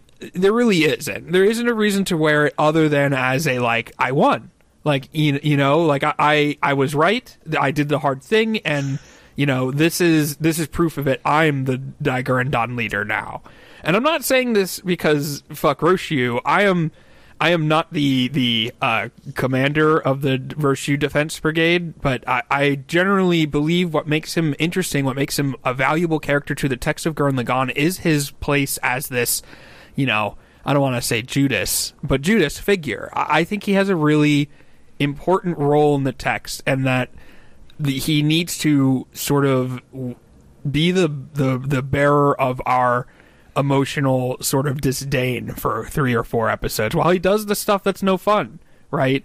Like, and and some of it is not strapping Kinon to the bomb is some bullshit, and and Kinon enabling it is is you know. Unfortunately, we can see like black sibling over exuberance in this, right? Like this sort of thing is very Kittan like, right? Like this sort of like, oh, I know how it can be helpful. I will exaggerate this thing to a degree that's not really, you know, actually helpful to Rossiu because you can imagine that Rossiu, if he's someone who does actually care for Kinon, strapping Kinon to a bomb is not actually helping him out emotionally in the long run, right? Like I'm sure that stressed him out more right? But you can see how that performance is like a, a way to sort of execute his vision of what he's supposed to be, right? Which is the dude who eats all the vegetables and makes all the tough decisions for all these babies in the room, right? And I, am not saying this to be dismissive of Rossiu, but I think this is what we can take away from the core drill. What do you guys think? Do you think I'm I'm on to anything there? I like. Yeah, I, I really like that take. Um, yeah, especially because I think we we've talked in previous episodes about the extent to which the success of the Dai-Gurren Dan is based on having different, uh, you know, having diversity of thought, and to which those uh, different types of thinking are in conflict in these episodes. And I think that um, you know that competitiveness, right? Because sometimes you know there's a we live in a hell world where, where people tell you that competition is great always and forever. But really you know competition has to be within a scope. And i think what's happened here maybe is that the the competing natures of different solutions has kind of gone out of control here to where you know maybe maybe it was an ego problem or Rossiu felt the need to to win at all costs you know and and that's really the sort of problem yeah, I think yeah. maybe my biggest issue with Rossiu is his very binary thinking, or he looks at things either as ultimately right, 100% right, 100% wrong, and he lacks nuance. He sees things in the macro, things that seem to at least superficially cure all, and but he fails to look at like the micro or how his decisions and his influence on others can have much larger impact on the individuals. I I, I don't think Rossiu thinks about how he's twisting the minds of these men and women who have become infatuated with them. The Rossiu right. youth, for example, or whatever you want to call them. Yeah, I, I know I had bad names for them last time. the the youth group. I, uh, to, um, to, be fair, I'm very down on Rossiu. I wouldn't want to be in his shoes either. There definitely has to be tough decisions. But if I were in a position of power, I would, and this is the route we're going, even if we have to go down that route, I would almost wipe my hands of it, like Kittan or Dayakka, and resign. There's just the amount of the amount of blood on their hands, at least inadvertently, is massive. So another thing I want to bring up, I know we're we're really on like the Rossiu character uh, study hour right now, but the other thing I think is important when we're discussing like the the character and his his arc in these last couple episodes is the the, the point about so early on in the first episode of the time skip episode 17 uh, we learned that the gunmen have been dismantled um, and we learned that this was done as a sort of execution of the idea that everything that's from the Lord Genome era is should be like like uh, abandoned or like rejected, right? Um, but the truth of the matter is that everything that has allowed for the Rossiu regime's success, all of it is secret Lord Genome tech that they've just like sanctioned, right? Um, And so what they've really gotten rid of is not the Lord Genome stuff, but the Dai-Gurren Dan stuff. That's really what they've gotten rid of is is the stuff that really empowers them. It's not these these titles and these roles that they're not suited for that make them the Dai-Gurren Dan. You know, it's their mechs. It's it's their gear. It's the stuff that that led them to victory against Lord Genome. And and here where we see that that Rossiu with the core has has you know superseded them all with his way like it, it, it reveals ultimately that while he does have the best intentions at heart there is an angle to it that maybe has corrupted what he's been doing in in a way that I don't know if he's not aware about. That I think him when when Kittan confronts him and and basically is like well give me the fucking core drill. You know it doesn't belong to you. Like you know it's not yours. Um and the way he just gives it up, it, it like you know, Rossiu is many things, but not self-aware. I don't think is one of them. I, I, think you know one of the way best ways you can communicate character in an animated show is through the eyes. Right, Madhouse. Uh, shout outs to Madhouse in particular. Hunter Hunter has so much emphasis on eyes, and you can tell so much about a character just by really examining their eyes and the detail in their eyes. And Rossiu's eyes, as of twenty, like man, he's got more lines on his eyes and his face than the rest of his fucking body. It seems like. Um, and you can see why. Like, especially now, you can see why. Like, it, it is he is constantly being asked to make decisions that are outrageous and would be terrible for anyone. And you can tell that really they are tearing him apart. But he feels as like chief helper that he's got to be the one to b- carry this like you know this hurt right of of these hard decisions. And like to the point where he's forcing the people who care about him to instead of challenge him on this also carry their a burden in their own comically keen on way. I know I'm I'm taking the, the spot here, but if you guys had any any uh, thoughts you wanted to to uh, uh, sort of attach on to what I think is the, the sort of meat of this, these uh, episodes, which is not so much the deconstruction of, of Rossiu as much as it is like uh, uh, the the maybe the the warning of of like the the most logical way and like oh the the letter of the law right? Like it, it, almost feels like not necessarily rejection of Rossiu as a character, but a rejection of of, a, of the thought that maybe things can't get better, that we can't work a little bit harder and, and try a little bit better to to get. If not the perfect result, then a good result. Like, do do you, how do you guys feel about that? No, I think that's I think that's exactly right. Is that um, that making hard decisions and sort of creating uh, you know structural I, you know, sometimes Rossiu comes across to me like that sort of that sort of coder who ends up churning forever, trying to make the perfect uh, structural framework to make a system work. When really, sometimes you just have to make things work. You know, sometimes you really need to be Chief O'Brien, you know, and instead of sort of churning forever to make uh, make hard decisions. Uh, and so I, I think I'm, you know, I, I think what you're saying follows through. Stephen? Yeah, I completely agree. I'm going to follow up with something I said last week, too, that I think Ro- Rossiu could be a much more effective leader if he still had some of the idealism, the belief that you can do the impossible that Simone still harbors and some of Simone's comrades still harbor. I think that the, especially episode 18, makes a solid argument that what Rossiu brings to the table is absolutely necessary. That that not that Rossiu is leading us down the wrong path as much as that Rossiu in his nature to or as we reveal in 20 in his in his need to be right about this because of the like the way he's been scared about this this prophecy for as long as he has that's something that maybe has been underemphasized in this episode in these series of episodes that maybe I wish we we we were on a little bit more which is how much this prophecy has consumed him obviously mm-hmm. right like and and it's easy to see why because of the the, uh, arc of his life right? From how we met him to how the Dai-Gurren Brigade treats him to the the way he heard this prophecy in the final battle with Lord Genome to now we can see this how we got here.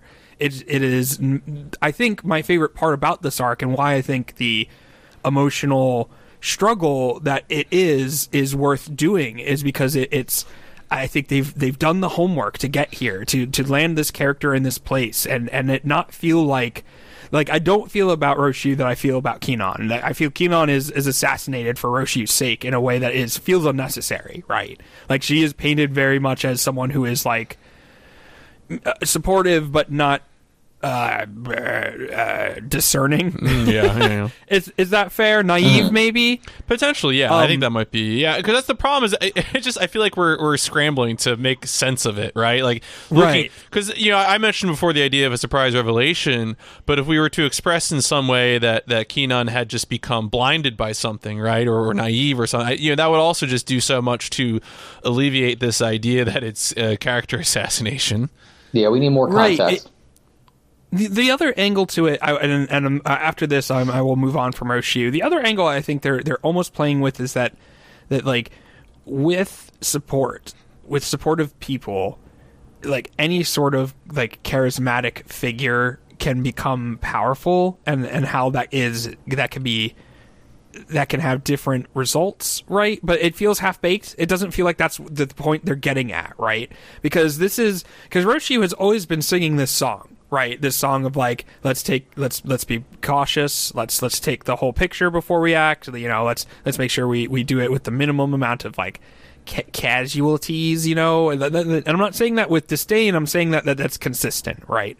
Um, would you guys agree with that? That, that he has Yeah. been Yeah. well built in this regard. I just think back to the scene Um, in the bathhouse when he's doing all the sleuthing. Right, exactly. Um it is it is just not really something that that it feels like they're they're really digging into, right? Which is that like we we do see that that what's his Gumby G- gu- gullible I Goober, have it written down somewhere. Gu- yeah, Gimbal? Goober. Goober. Yeah, Gimbal. I think it is Gimbal.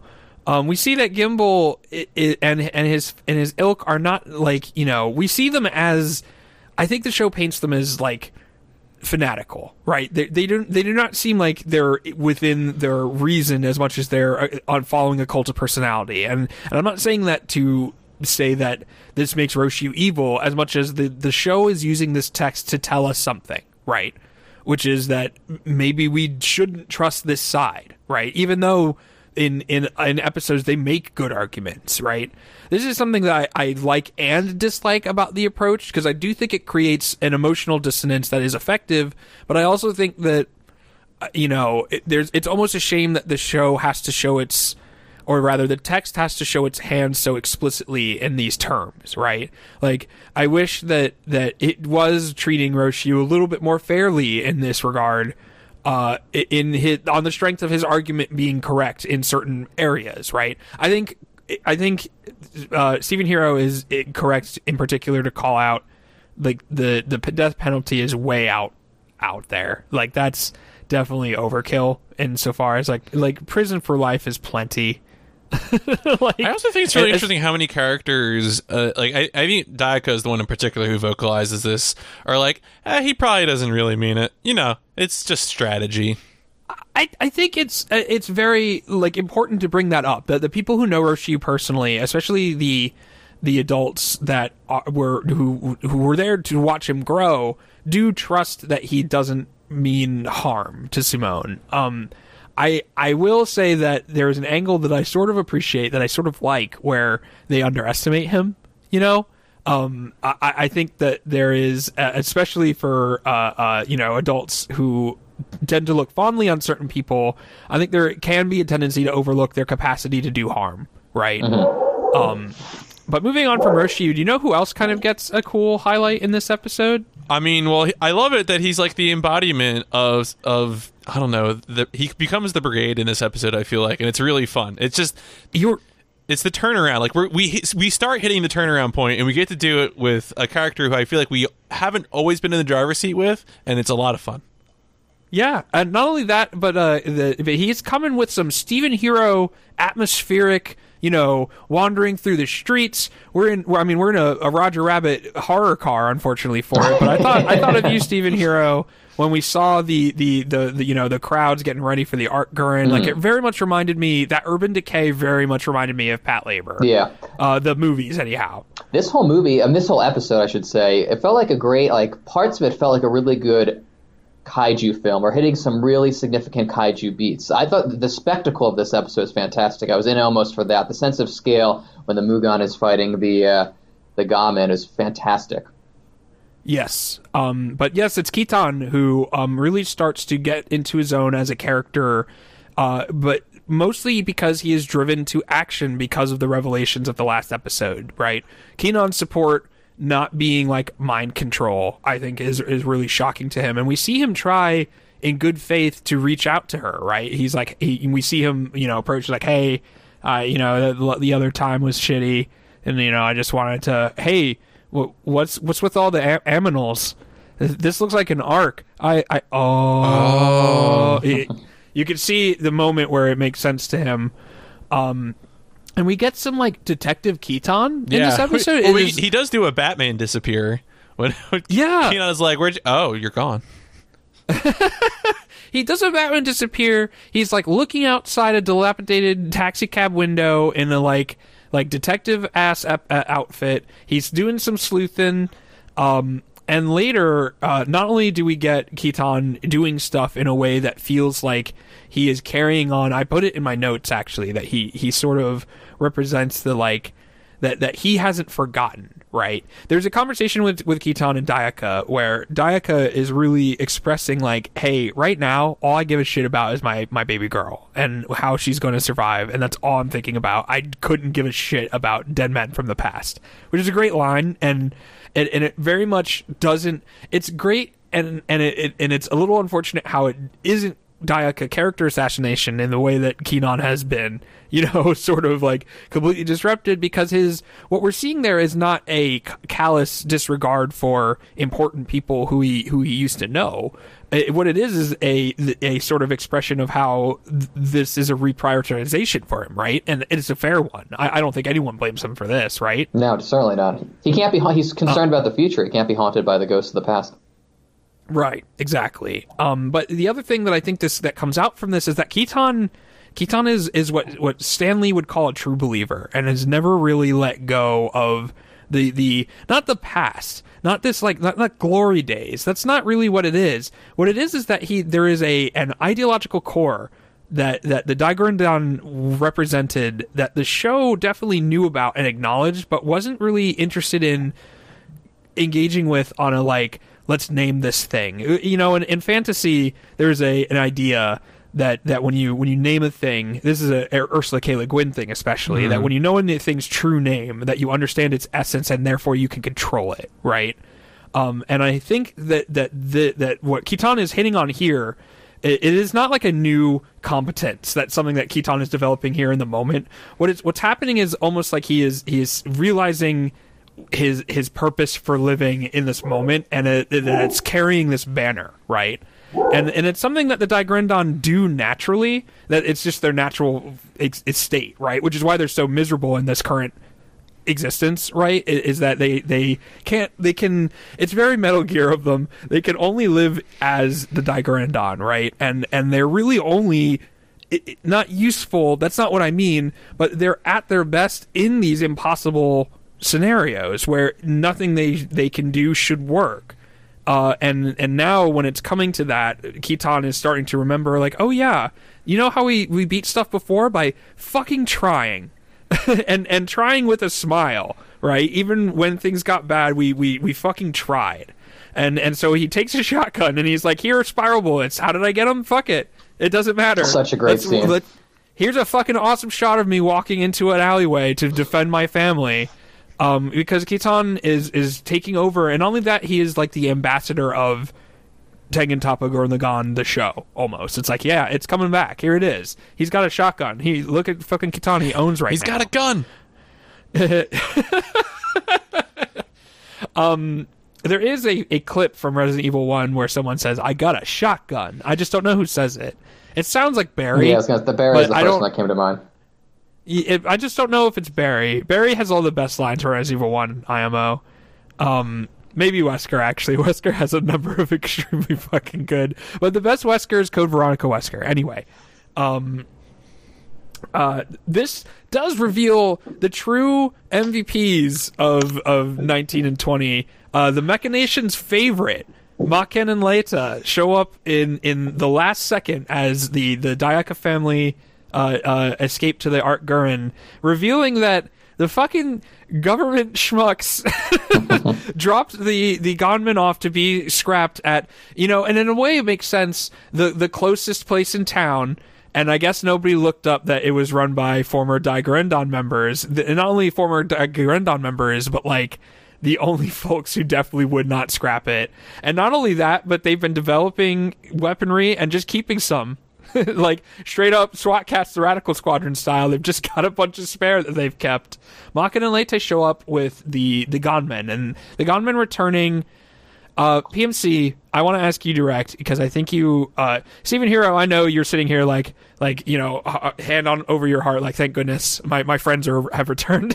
but um, uh, Stephen or PMC, you you've been a a gunman uh, uh, poo-pooer, not not necessarily someone who is down on these designs individually as much as it's just like, eh, the the idea of the face as a core mechanic, it just doesn't appeal to me. There are ones that I I'm sort of into, but I'm not.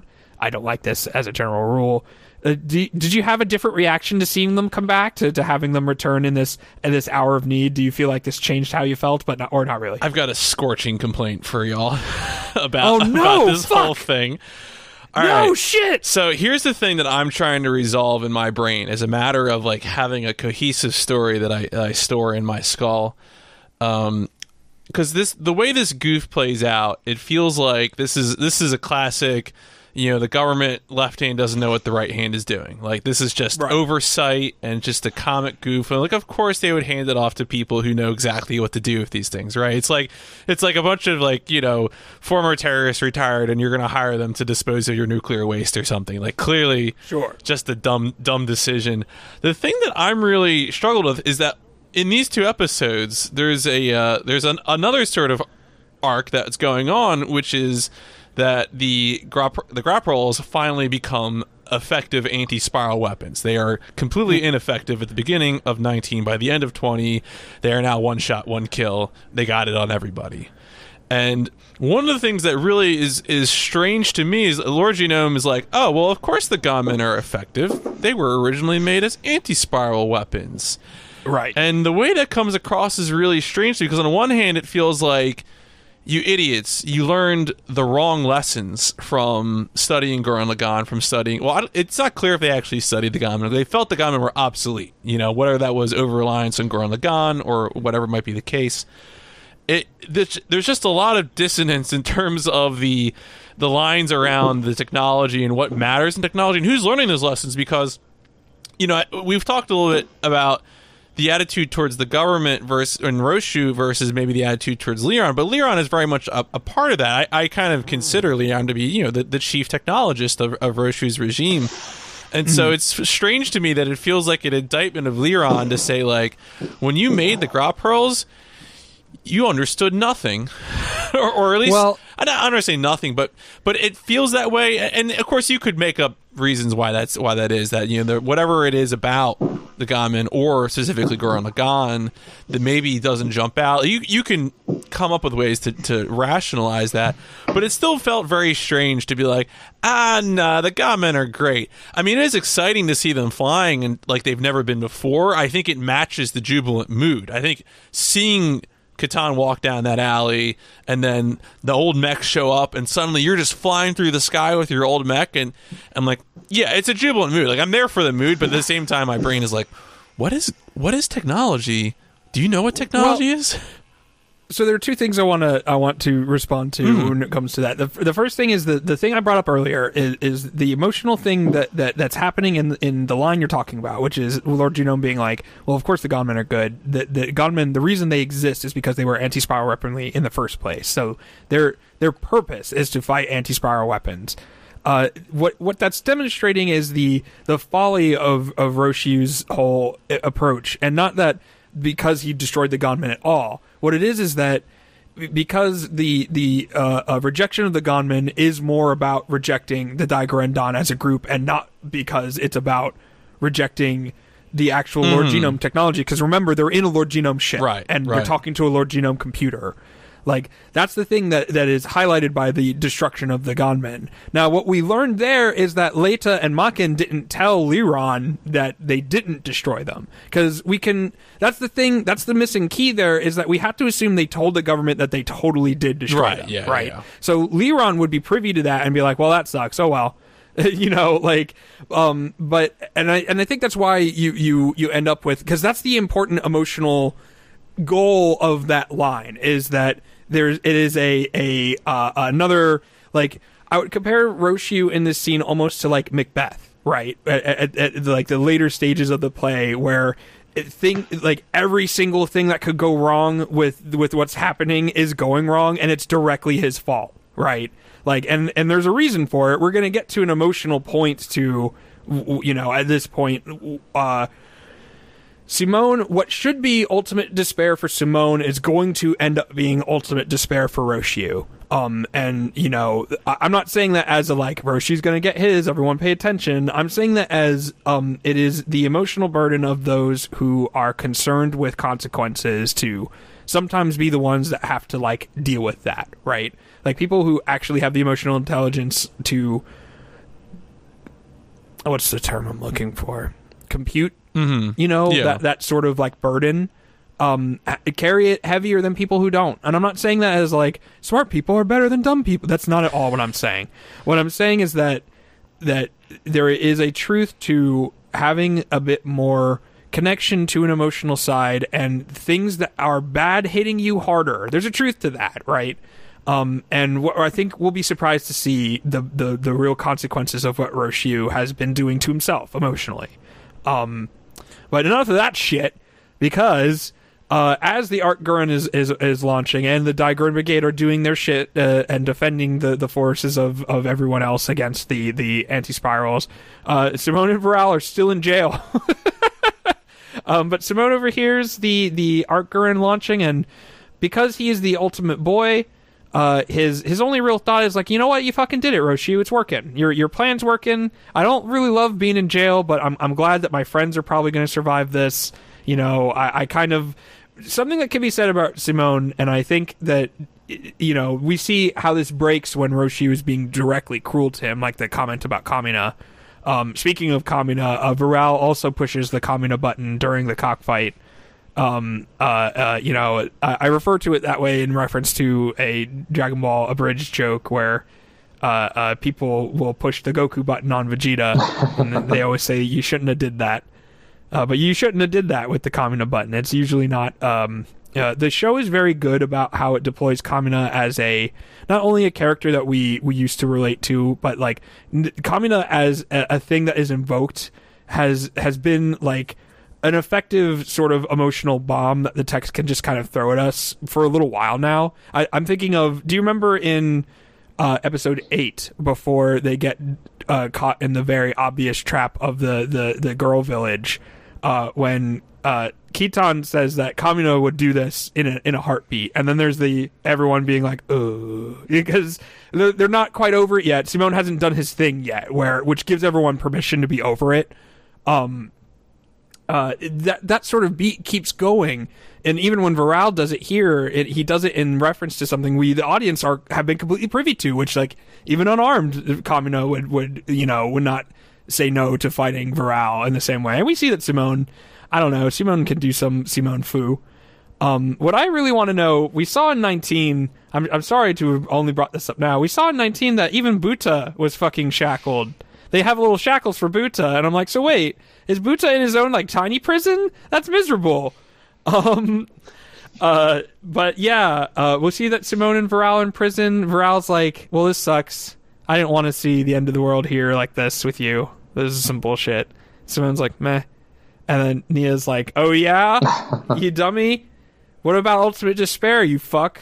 Because they're gonna go in space and they're gonna get fucked. Um, and uh, Yoko is like, "Shut up! Uh, I'm here now. Get get ready for a Yoko break, everybody." Uh, and that's the end of the episode. We see that Yoko's returned. She she's very mean to Nia. He calls her a boring bitch, which is fucking good. I really love that. It's very Yoko of her.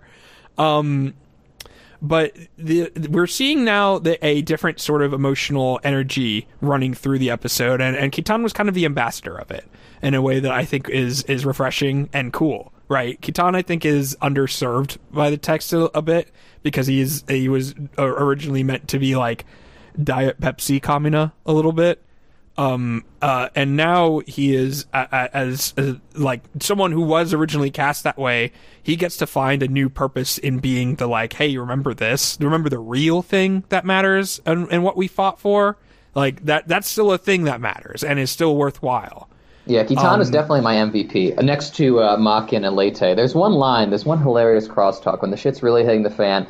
Makken arrives, and then he has that choice line, that like that stinger. Sorry, it took a long time to find a sitter for the kids. And then Kittan, about to you know die, says that gives me a good idea what your family life is like. It's fantastic. That little bit between oh, between yeah. them. It's definitely like a um. There's there is a gosh I, I shouldn't reference this because I don't know remember it in its entirety because it's been a long time since I've actually read it but there's a bit like that in the actual uh, nope, never, I'm not going to do it because I'm not brave enough. I'll have to look it up later. I was going to reference the Three Musketeers, but PMC curses me when I reference the Three Musketeers. Right, because you have to name, each, name each of the Musketeers every time you do the, it. See, this is why I wasn't going to do it because he was going to ask me to name them, and I'm like, fuck, I cannot name them right this second, so I'm not going to do this. Um, but in any case, there there's a return to form, and that return to form is emotionally satisfying, right? Mm-hmm. And that's kind of what's being deployed here. Um, the what's next coming next is really fun though. Um, and and i wanted to talk about there is a line i'm going to bring it up here because i i loved it. Uh, we don't normally talk about the endings or the uh, the uh, previews but i wanted to do both in in this moment here because i failed to do it last time. Uh, the the ending uh, credit sequence has a new song from season one uh, Minna no Peace. And Minna no Peace is at least for me can't speak to everybody else on this podcast but at least for me your your sort of release from the emotional burden of the episode. It's like, hey, this is still a fun cartoon. Don't worry about it. Minna no Peace is the best. I love Minna no Peace. This is a for me this is kind of a go-to like feel good song. If I'm if I'm kind of feeling mopey, mm-hmm. this is one of those where I'm like, okay, this will put me on the right mental track. Uh, it, it's just so up. It's such a, a, a like optimistic poppy sort of uh, feel good song. It reminds me of like a like a cheesy late '60s sort of uh, uh, like swinging sort of song. Like it is. Uh, uh, it really it, the first time I was watching this show, I, I, at the that particular moment, I did not really have the emotional capacity to really deal well with the quote unquote like bad shit happening, right? And Minna no Peace was like my only way forward, personally. How do you guys feel about this song? Like you said earlier, it can definitely be like a soothing balm, especially after a potentially traumatic episode. It doesn't stick in my mind as some of the other OPs and ending themes we've listened to throughout our time together through this podcast, but it's definitely not unmemorable. I don't know. I, you know, it, I always do this all the time with with the music that we encounter. Is that it? It usually just rolls off me at the at the start, and I I mean I noticed it was different. I noticed you know the animation for for the outro was was uh, was different.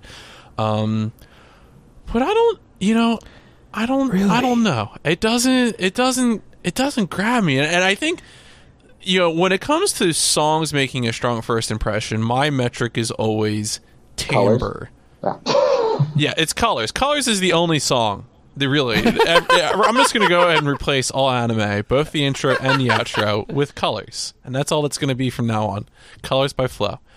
Um, no, it's but, it's yeah. timbre because and so I think maybe what I would say is that the biggest issue is that um, I think for reasons you've pointed out is that it very much sounds like an older song, and so I th- think the timbre is not of the sort that would grab me immediately. But you know, as always, I wasn't a big fan of Colors at first, and then now I think it's maybe the best song that we've listened to on this podcast.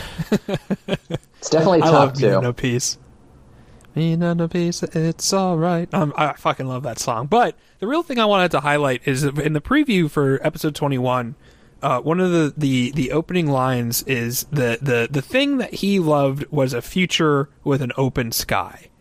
Um, and and the idea that the and what what the next episode is going to be is a, is a sort of like what Yoko has been up to in the meantime.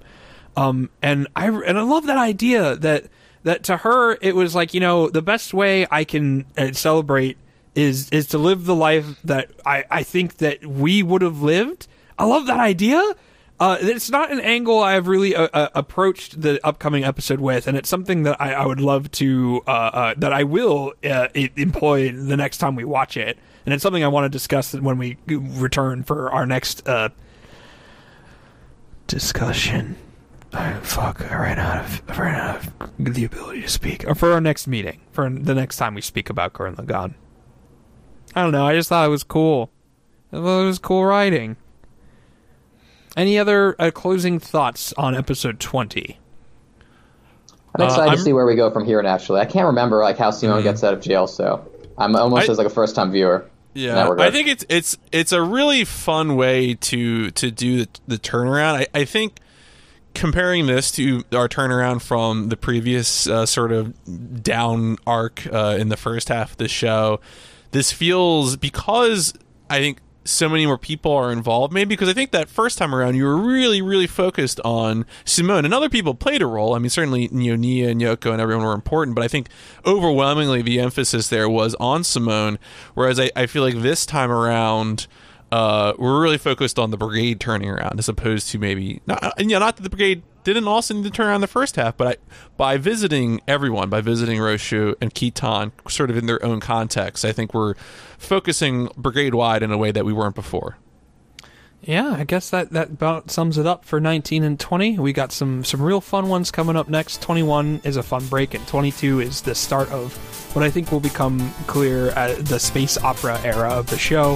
Very excited for that stuff. But with that, I was one of your hosts, Ignis Maddox. Stephen Hero. PMC trilogy. And You can catch us next time, where I guess we're going back to school. Oh wait, Stephen Harris is a teacher.